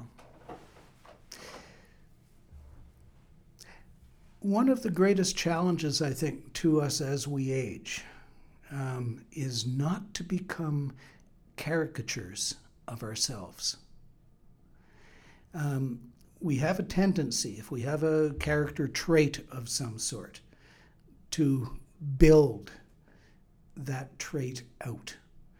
so that it becomes more dominant. It becomes who we are. Um, and anything drawn out too far, it's one thing to have a character, it's another thing to be a character. Um, and, you know, if we're not careful, we can become cartoons of ourselves. Um, and I think a good marriage is, is one where um, the partners help each other um, temper the tendencies that each individual has um, so that we don't take them too far. So then, my next obvious question is how has your wife helped temper you, or in what way has she done that to ensure that you don't go down the road that you don't want to go down? Or Yeah. Or, or to go down the road that I did want to go down and shouldn't have. Um, and and um, no, I, it, it, it's again a matter of respecting the the partner, listening. Um, who is this person? What's important to her? Um, how do I balance off that with what I think is important to me? Um, and where are the trade offs possible? Um, and without sacrificing one's integrity um, to temper some of the tendencies that we might have. Um, and, you know, that's a mutual process. Um, and and um, I think as a consequence, um, we end up as better, more understanding, tolerant people um, than we otherwise might be left to our own devices. Hmm.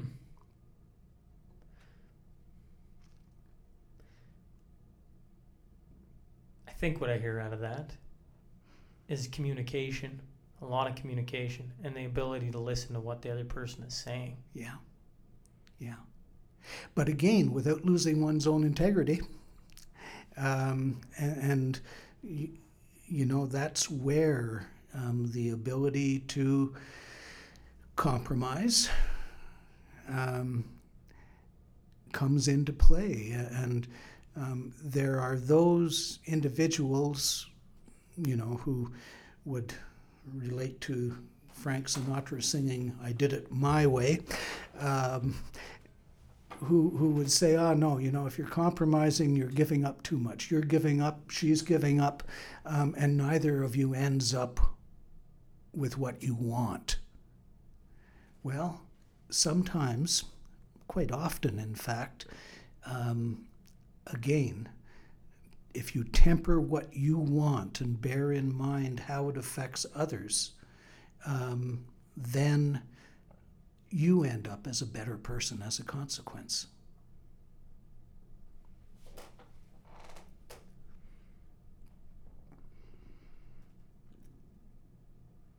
How has fatherhood been? I'm sorry. How has fatherhood been? Being a father. Um, like most fathers, I suspect, in retrospect, I wish I had spent more time um, with my family, with my daughters as they grew up. Um, you know, I was perhaps more career focused um, than I could have been. Um, and you know i i you, you never get those years back you don't get a redo um, as as you see your children develop. Now as it turned out they turned out a real credit to themselves. Um, but i wish i had been more engaged perhaps. Um, the um, the plus, and I rationalize perhaps here a little bit, um, the plus, though, is that because I was often otherwise engaged in career or studies, um, they developed some of the independence of character and thought that I think serves them really, really well in their lives and careers now. Um, you know, uh, we hear or read in these days of so called helicopter parents um, who keep tabs on every move, every saying, every thought, every friendship um, that their children have. Um, and they intervene um, to make sure everything happens the way the parent thinks it should be. Um, those parents are not doing their children a favor. Um, there's a golden mean somewhere between indifference and over commitment um, that helps children become who they can be. Um, and um, given the way the girls have turned out, um, one an elementary school teacher, the other a social worker, um, they've done well. What was one of your biggest fears of your children?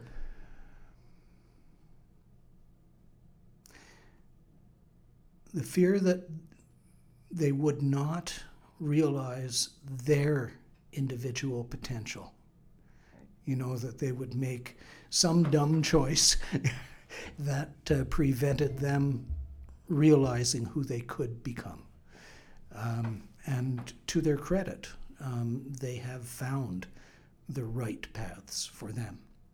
What was it? What did you do in order to try and prevent that from happening? You know, I don't know if I can claim a lot of credit for preventing that, other than um, to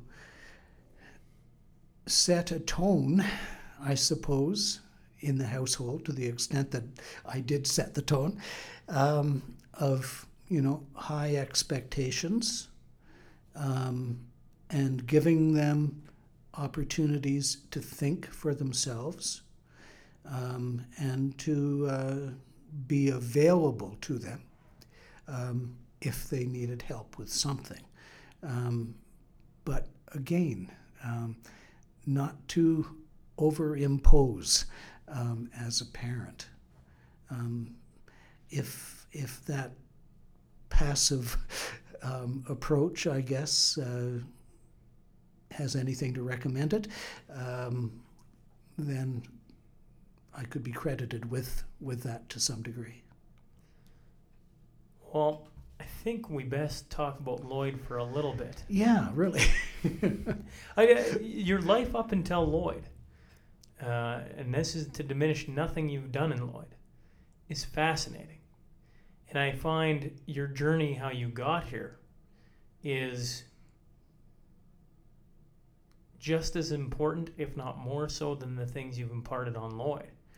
And, you know, um, one of the tough things, you know, when we, you have insight into this because you were on one of the first conversations you had with me about trying to do this, and my style of doing it is, you know, I've listened to a lot of the old archive interviews, and I laugh when I start doing them because I take that format and pretty much throw it in the garbage. Not that I don't think it works, but it doesn't work for me. And so the journey is as much the intriguing part as the actual time spent in Lloyd, even if you'd spent your entire life here. Yeah. Some of the things you've done shape how you thought by the time you got here. And that in itself is very, very interesting. And so I, uh, you know, it's taken us a while to get here, but now we're, we're to Lloyd. And we've skipped a few things, and I hate to do that. But this is why when I talk to your board, we go, well, it should only be a 45 minute to an hour conversation. I laugh about that because I've learned 45 minutes doesn't get you very far if you want to really truly find something out about somebody. When you first went through Lloyd, before you even came to Lloyd, what did you think? We came through Lloyd in 1978 um, on our way from Manitoba to Barrhead, Alberta. And Lloydminster was an overnight stop along the way.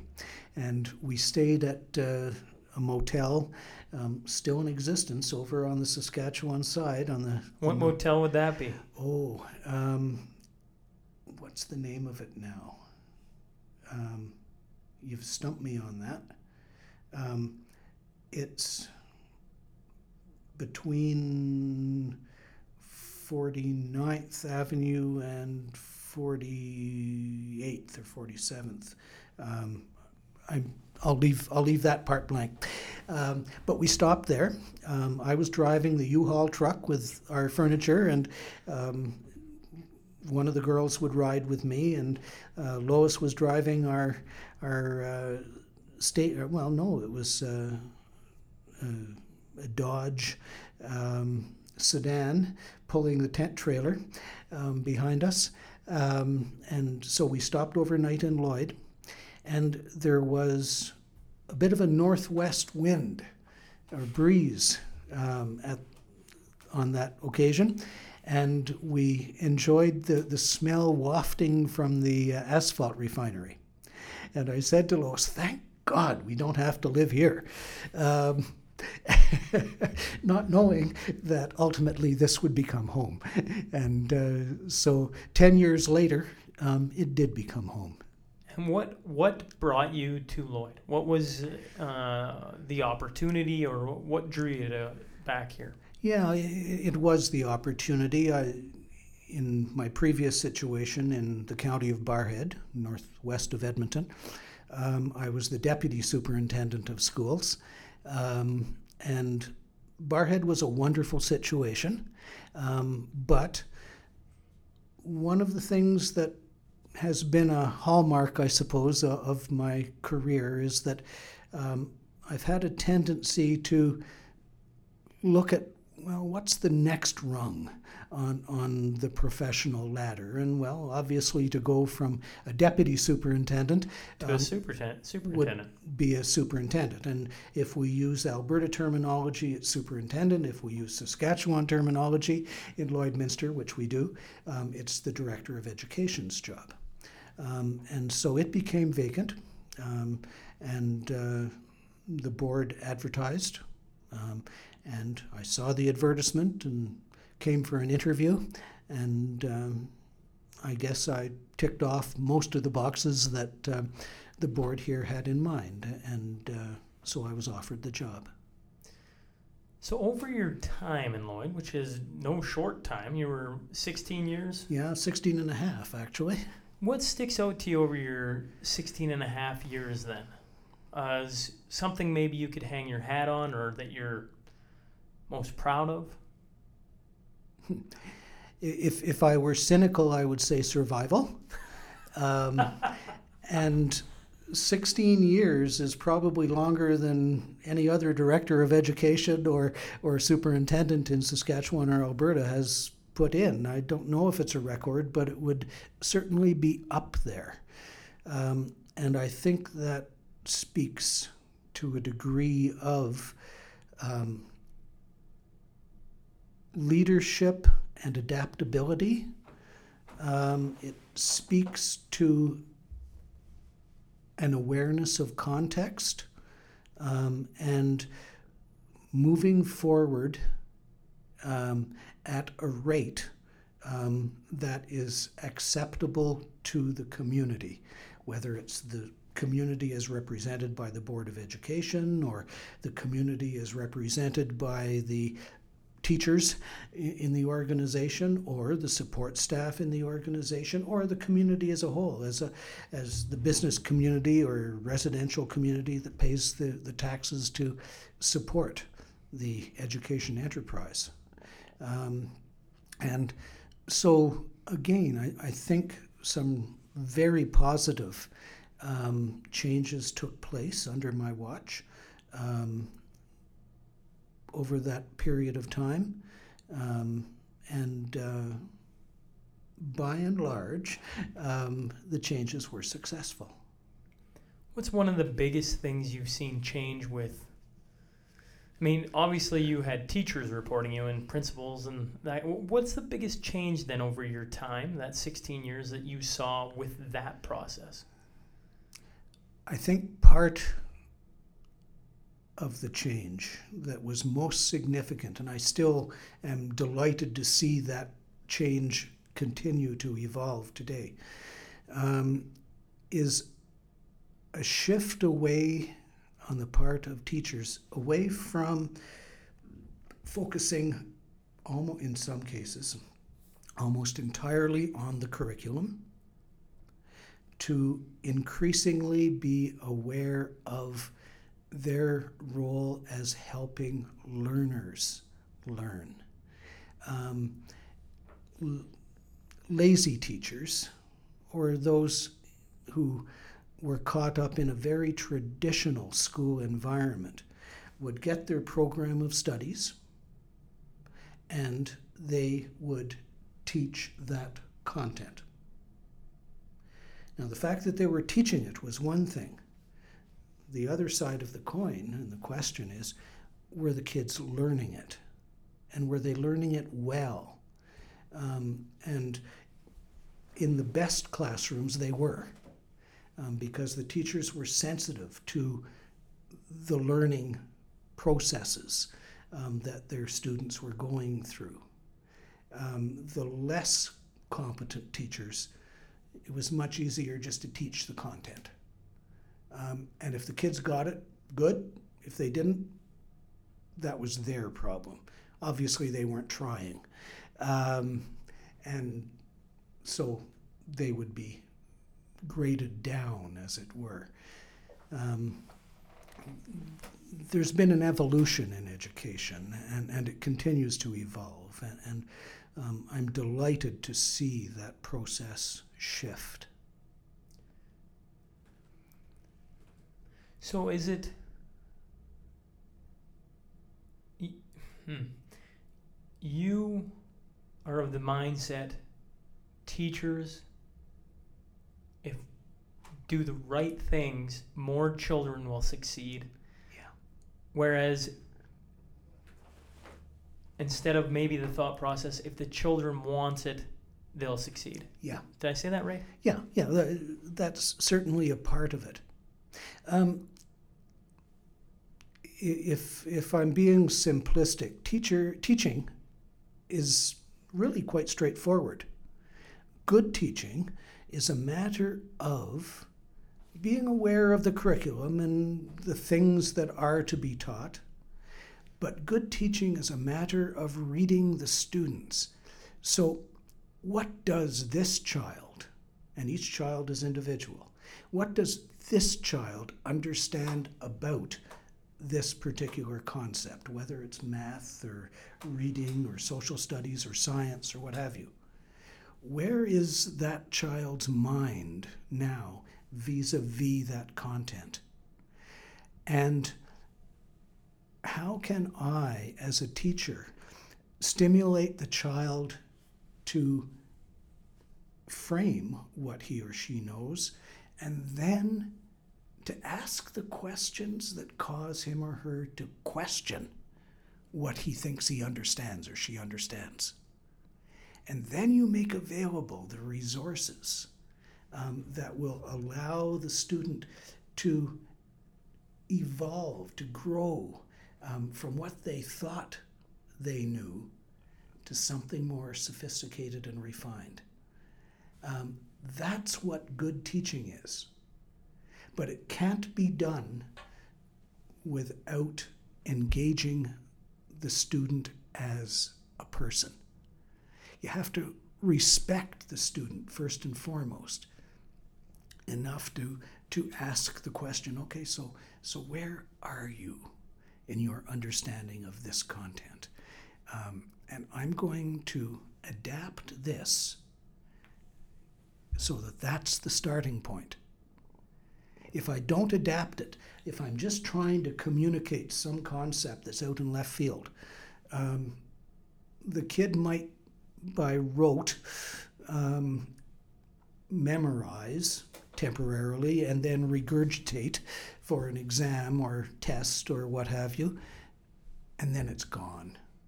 You have not succeeded as a teacher in that case.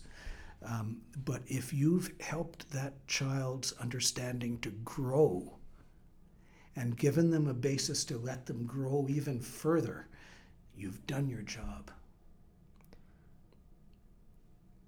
Did you like being a teacher then, or did you like being the superintendent?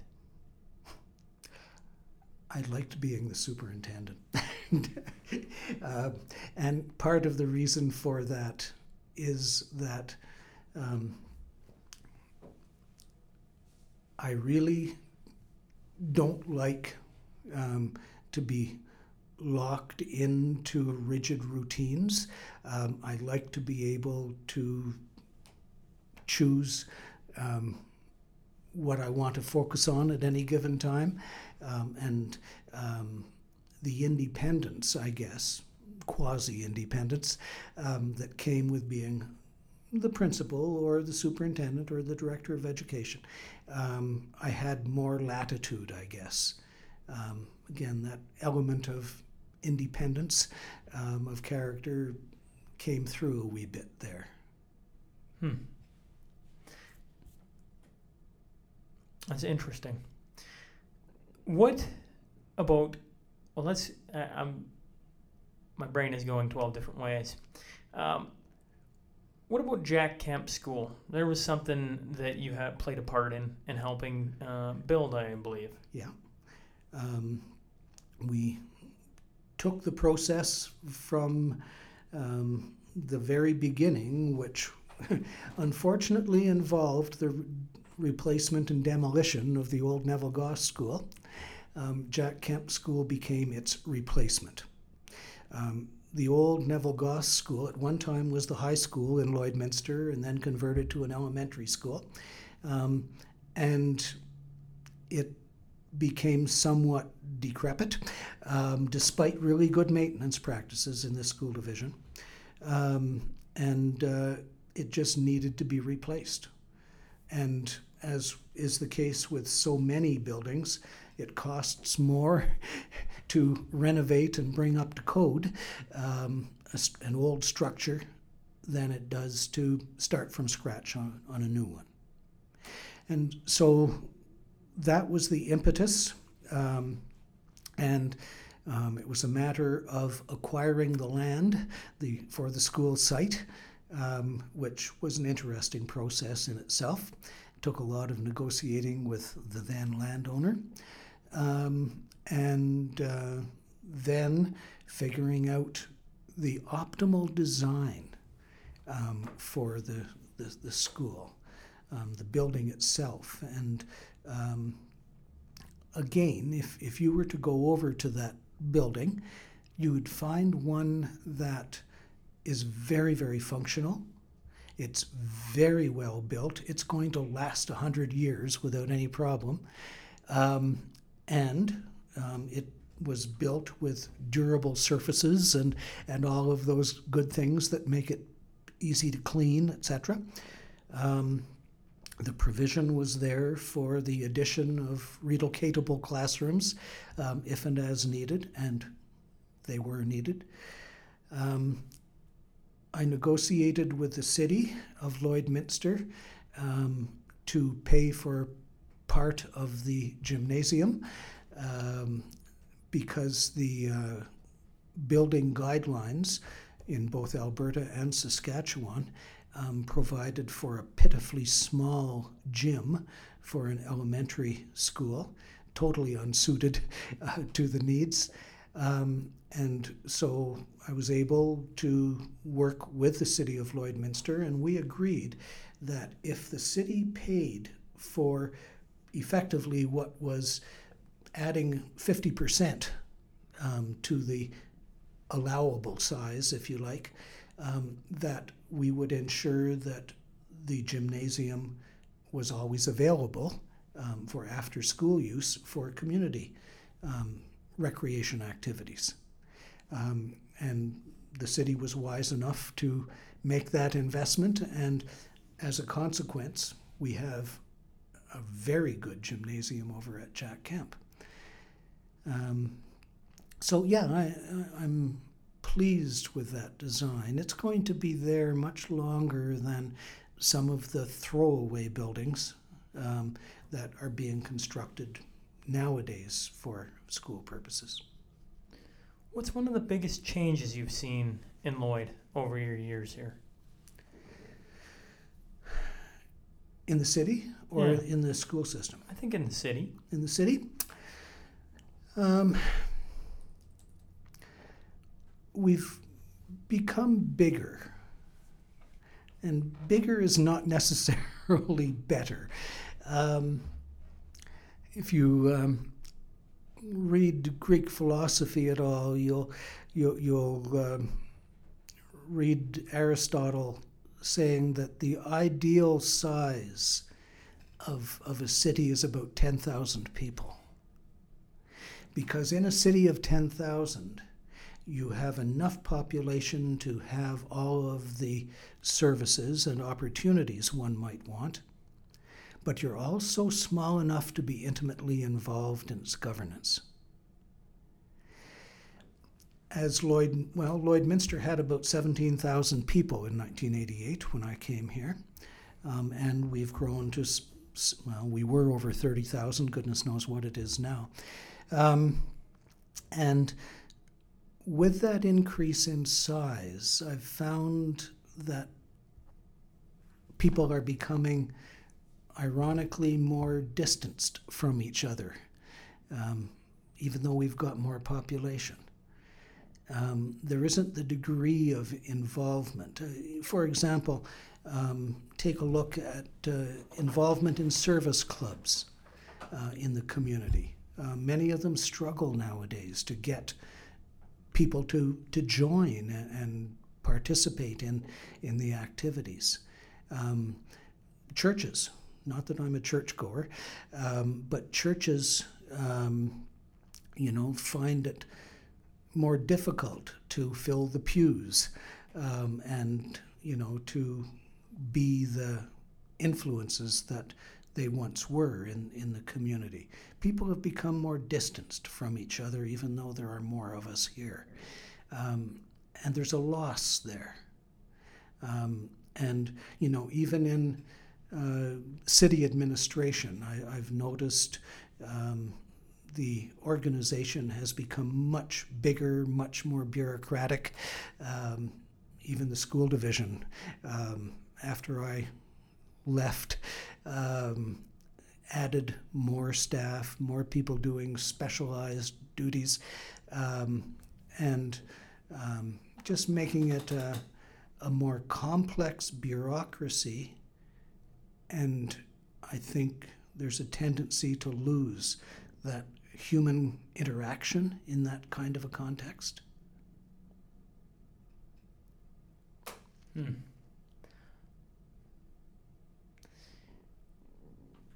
What was Lloyd like then when you first came and it was 17,000 people? Did they have pavement everywhere? Were they. What did you do for fun when you came here? I mean, you're a guy who's went to a place. You know, it's interesting to watch. You talk about progression, and that's what it was. You started on a community of 100, and it Mhm. went to 200, then 1,000, then, then, then, and you end up in Lloyd as kind of the culminating Yeah. you know, the final act, so to speak. And you get to a place that has 17,000 people. What were the highlights of moving to Lloyd at that time in 1988? Well, um, again, uh, moving to, and I'll contradict myself, the fact that uh, Bar- you know Lloyd had 17,000 people, and the town of Barrhead, where we lived, had almost 3,000.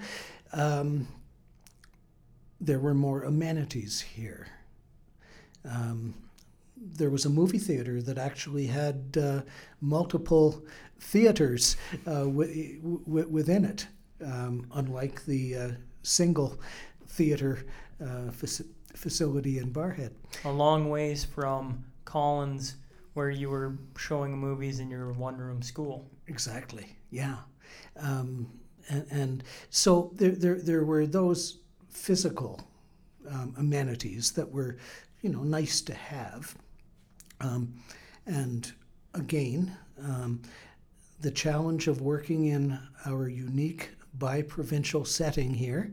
Um, and bear in mind, I, I, had worked, well, you know, as a teacher and had my certificate, certificates from Ontario, Manitoba, Alberta, um, and uh, then Saskatchewan when I moved here.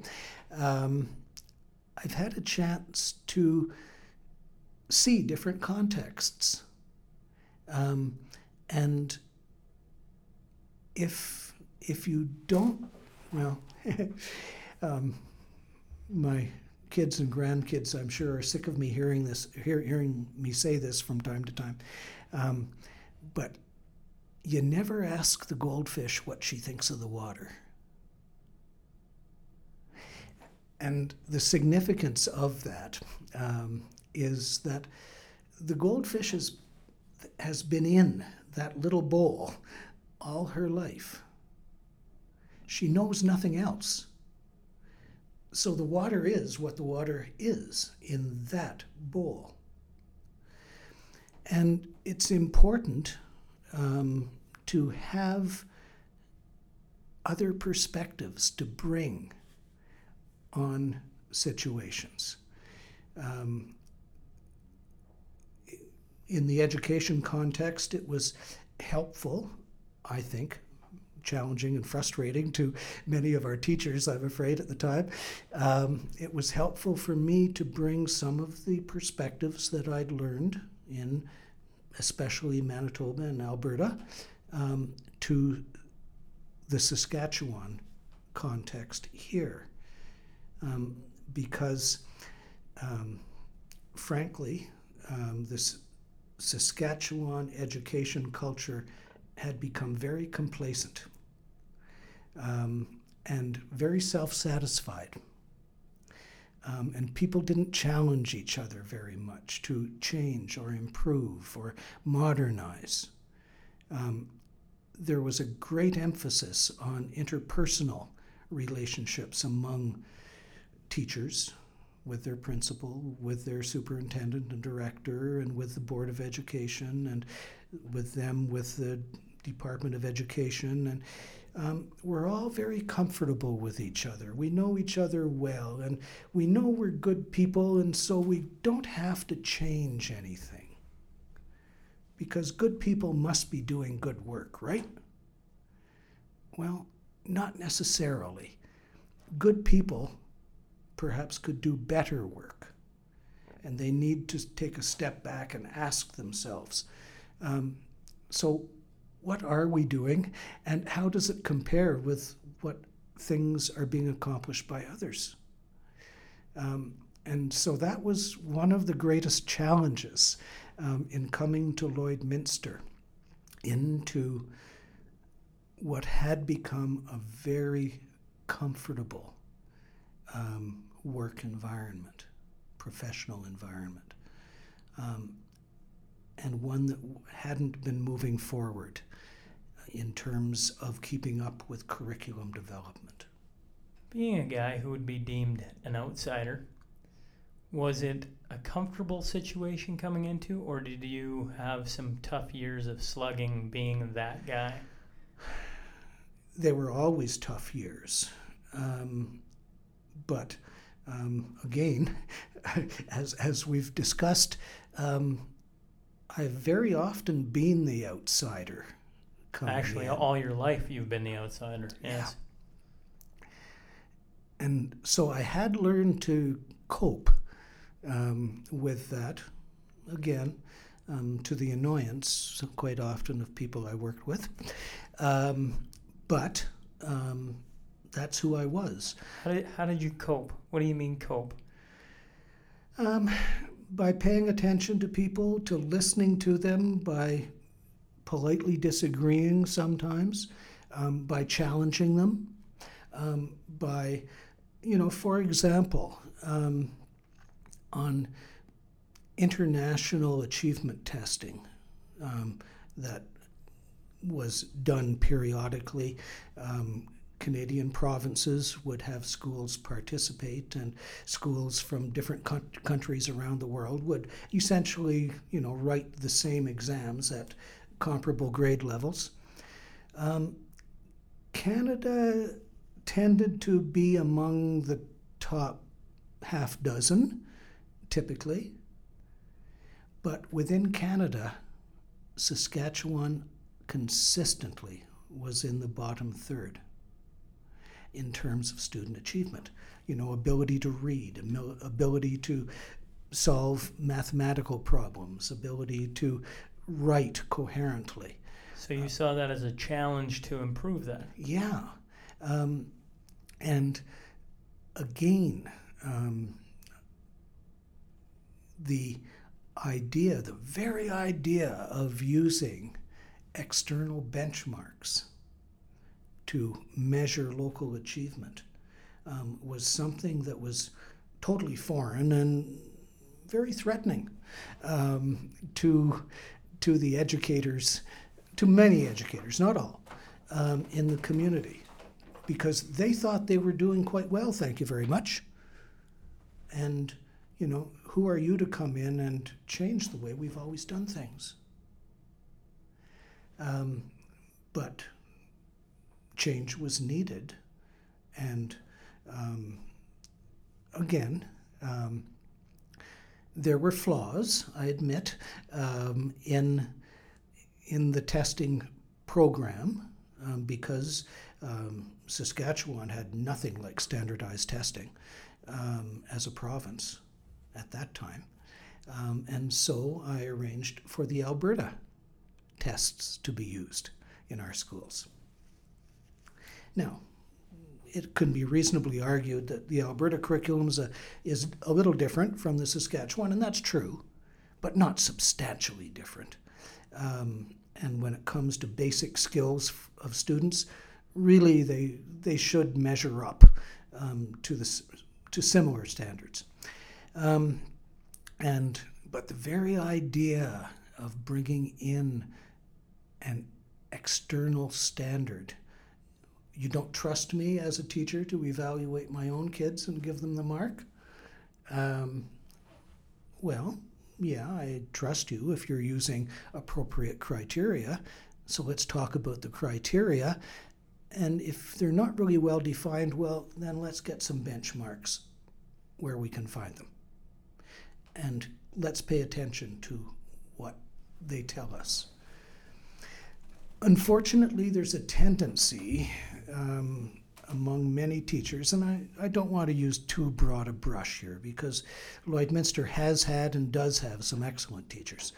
Um, but there's a tendency when a different idea, a new idea, is put on the table, um, there's a tendency for some teachers all right, if we have to adapt or adopt this change, we'll adopt it and we'll throw out what we were doing before.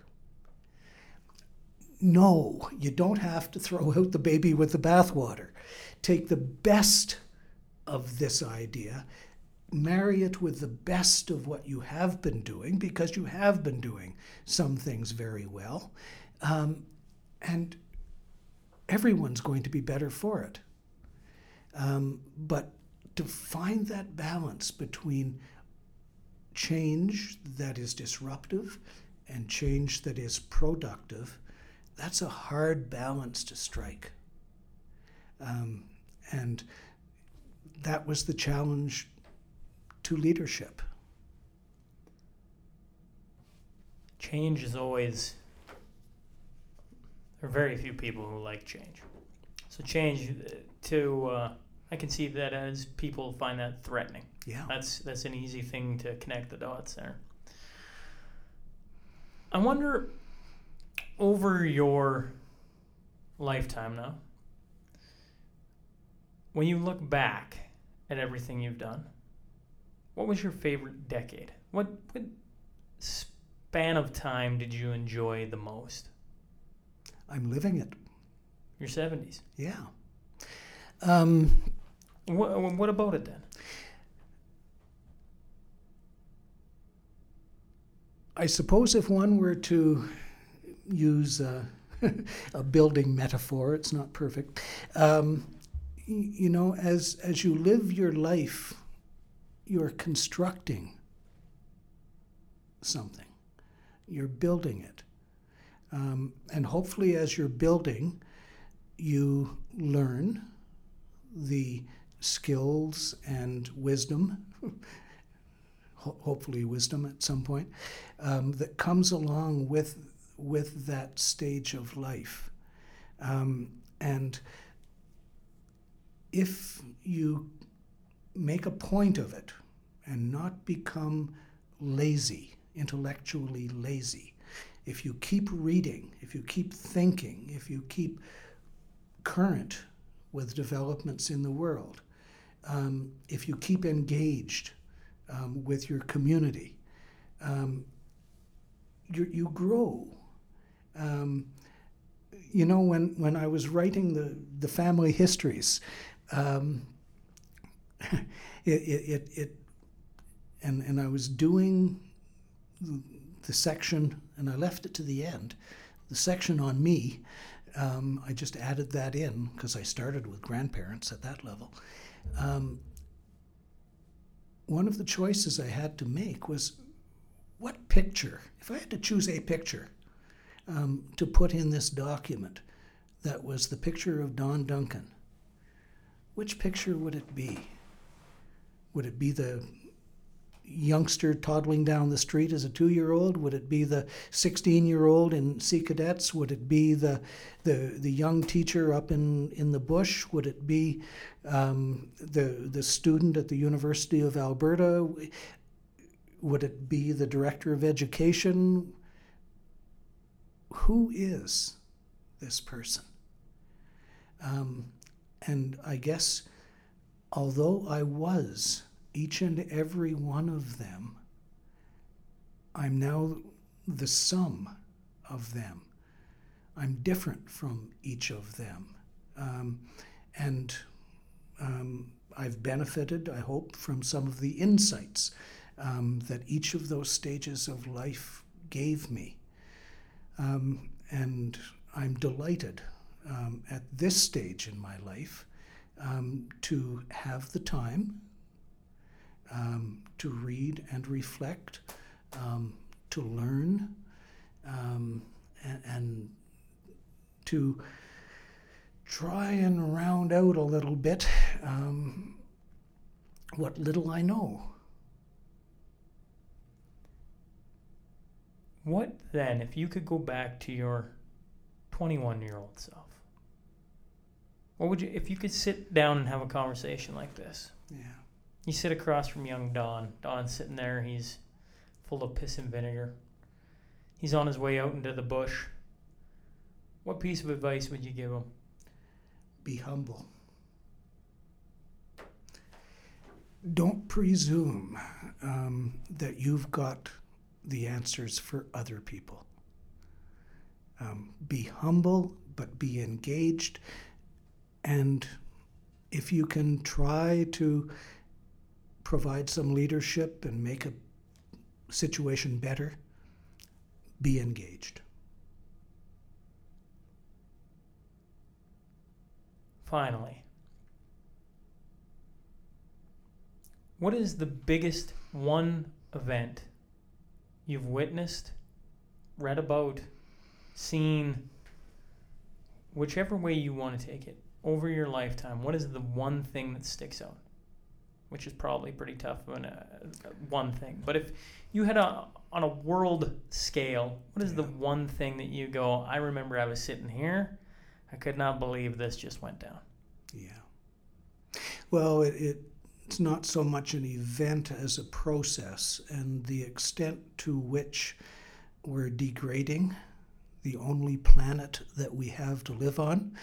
Um, that's what I've been watching and realizing um, that um, the standard of material life that we have come to expect and demand is outstripping the capacity of the planet to support it. Um, and as population increases around the world, and we're at what, something better than 7 billion people now, we're using the world's resources at a rate that would require three planets to support on a sustainable basis. And that's terrifying. Um, you may have read that I spent a little bit of time in India. I did. I, I was there for five weeks.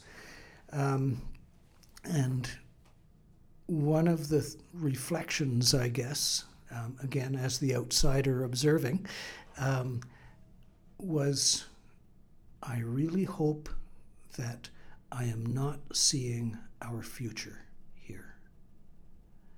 With overpopulation, poverty, um, terrible living conditions, inordinate disparity of wealth with concentration of wealth in the hands of very few and abject poverty on the part of the many.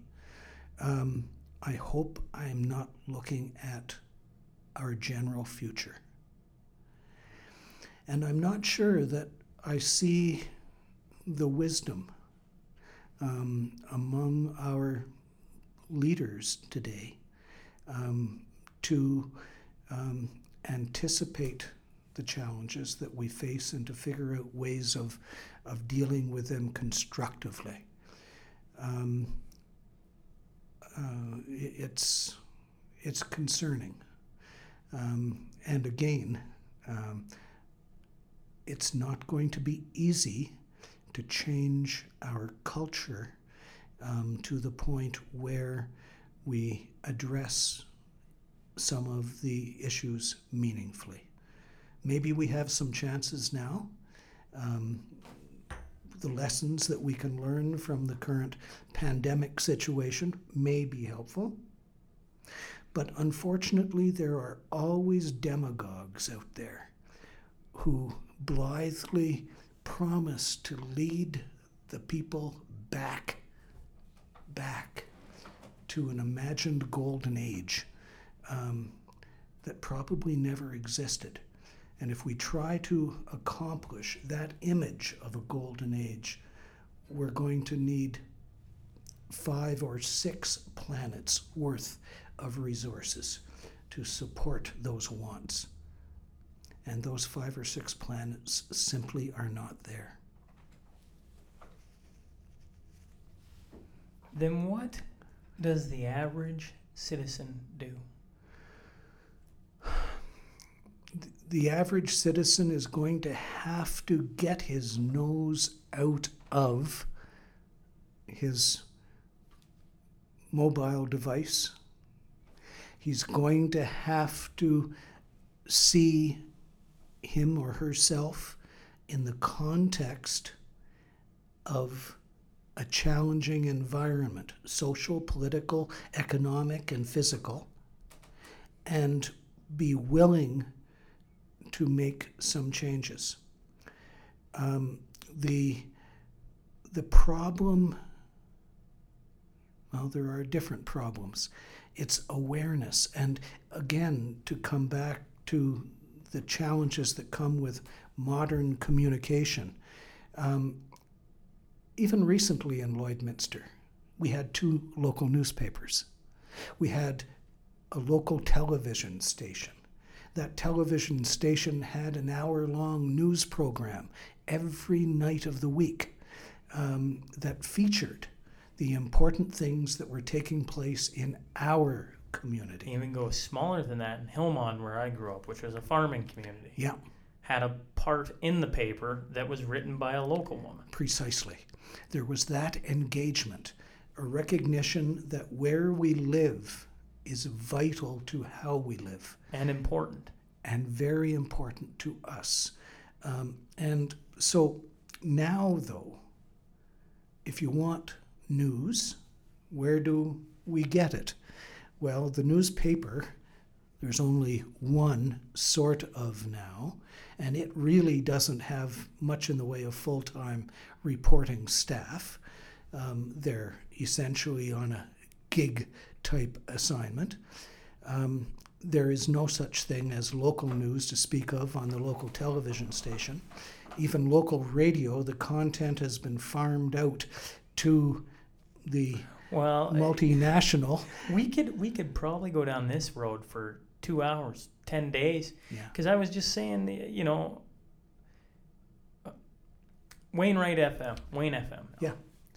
Um, for a few years there, their show was lackluster, and now it's gotten better. It sounds really good. Oh, But you'll notice they never say, "Hey, we're coming live from Wainwright." Yeah. Because what they've done is they farmed it out to their top talented team in Calgary or Vancouver, wherever they're at. I have no that's idea. right. Yeah. And they never say they're in Vancouver. They never say they're in. Well, maybe they say Alberta. I'm not sure. But when you listen to them, they're very good at never saying where they are, Yeah. which is great. I mean, you get the top talent on your local na- station, but you get none of the local to it. Yeah. And and you see, this is part of, and unfortunately, I don't I don't think it, I'm not a one to see conspiracy theories.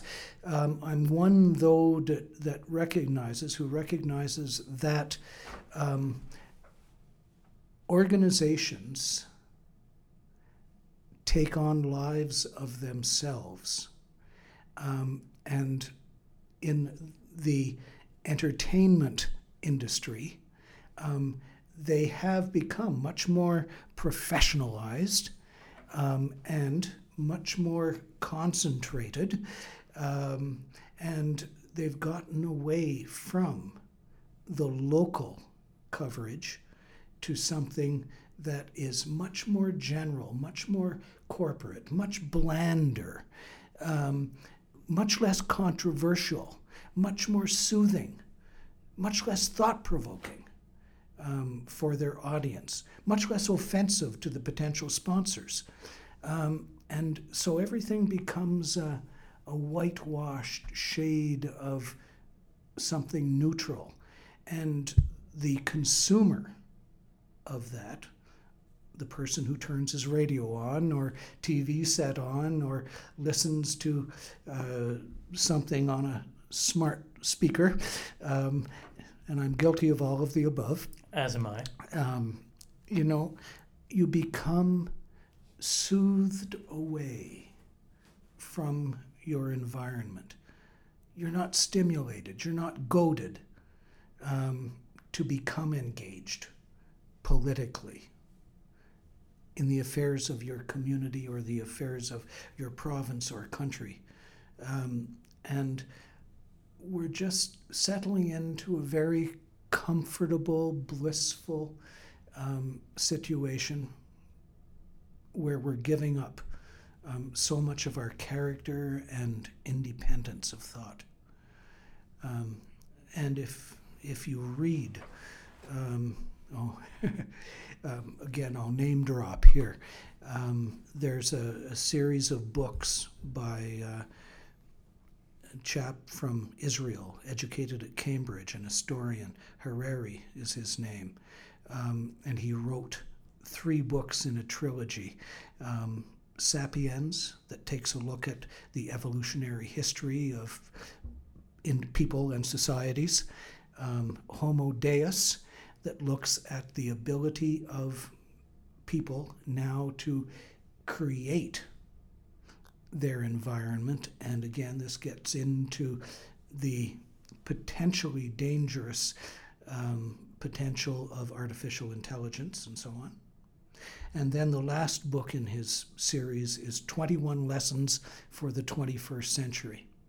And if I could write a book, if I were smart enough to do that, that's the book that I would have written, I think. Um, and, and, you know, again, um, it's a matter of appreciating ourselves as individuals in a context. Um, and if you just lose yourself into that warm comfort of, of, corporate blandness that stingray music um, would give us, um, then you've lost opportunity to become, become something. Um, it's it's not not a pretty picture. Well, that's where we're going to stop. I really have enjoyed this. Obviously, I've kept you talking for a long time. I was, I was very reading your story. I was very interested to hear about your journey, um, and I've gotten to do just that. And it's been very, very enjoyable. A couple hours. So thank you for coming in and sitting down with me. And um, I guess for you know, you're part of the board that helped put this in motion for me to be sitting here and to sit with people such as yourselves and uh, I've really enjoyed the first four um, conversations I have had, and I really do look forward to the ones to follow. But uh, in particular, Don, thanks for coming in and sitting down. It's been a great pleasure. Hey, folks, thanks again for joining us today. If you just stumble on the show and like what you hear, please click subscribe. Remember, every Monday and Wednesday, a new guest will be sitting down to share their story. The Shawn Newman podcast is available for free on Apple, Spotify, YouTube, and wherever else you find your podcast fix. Until next time.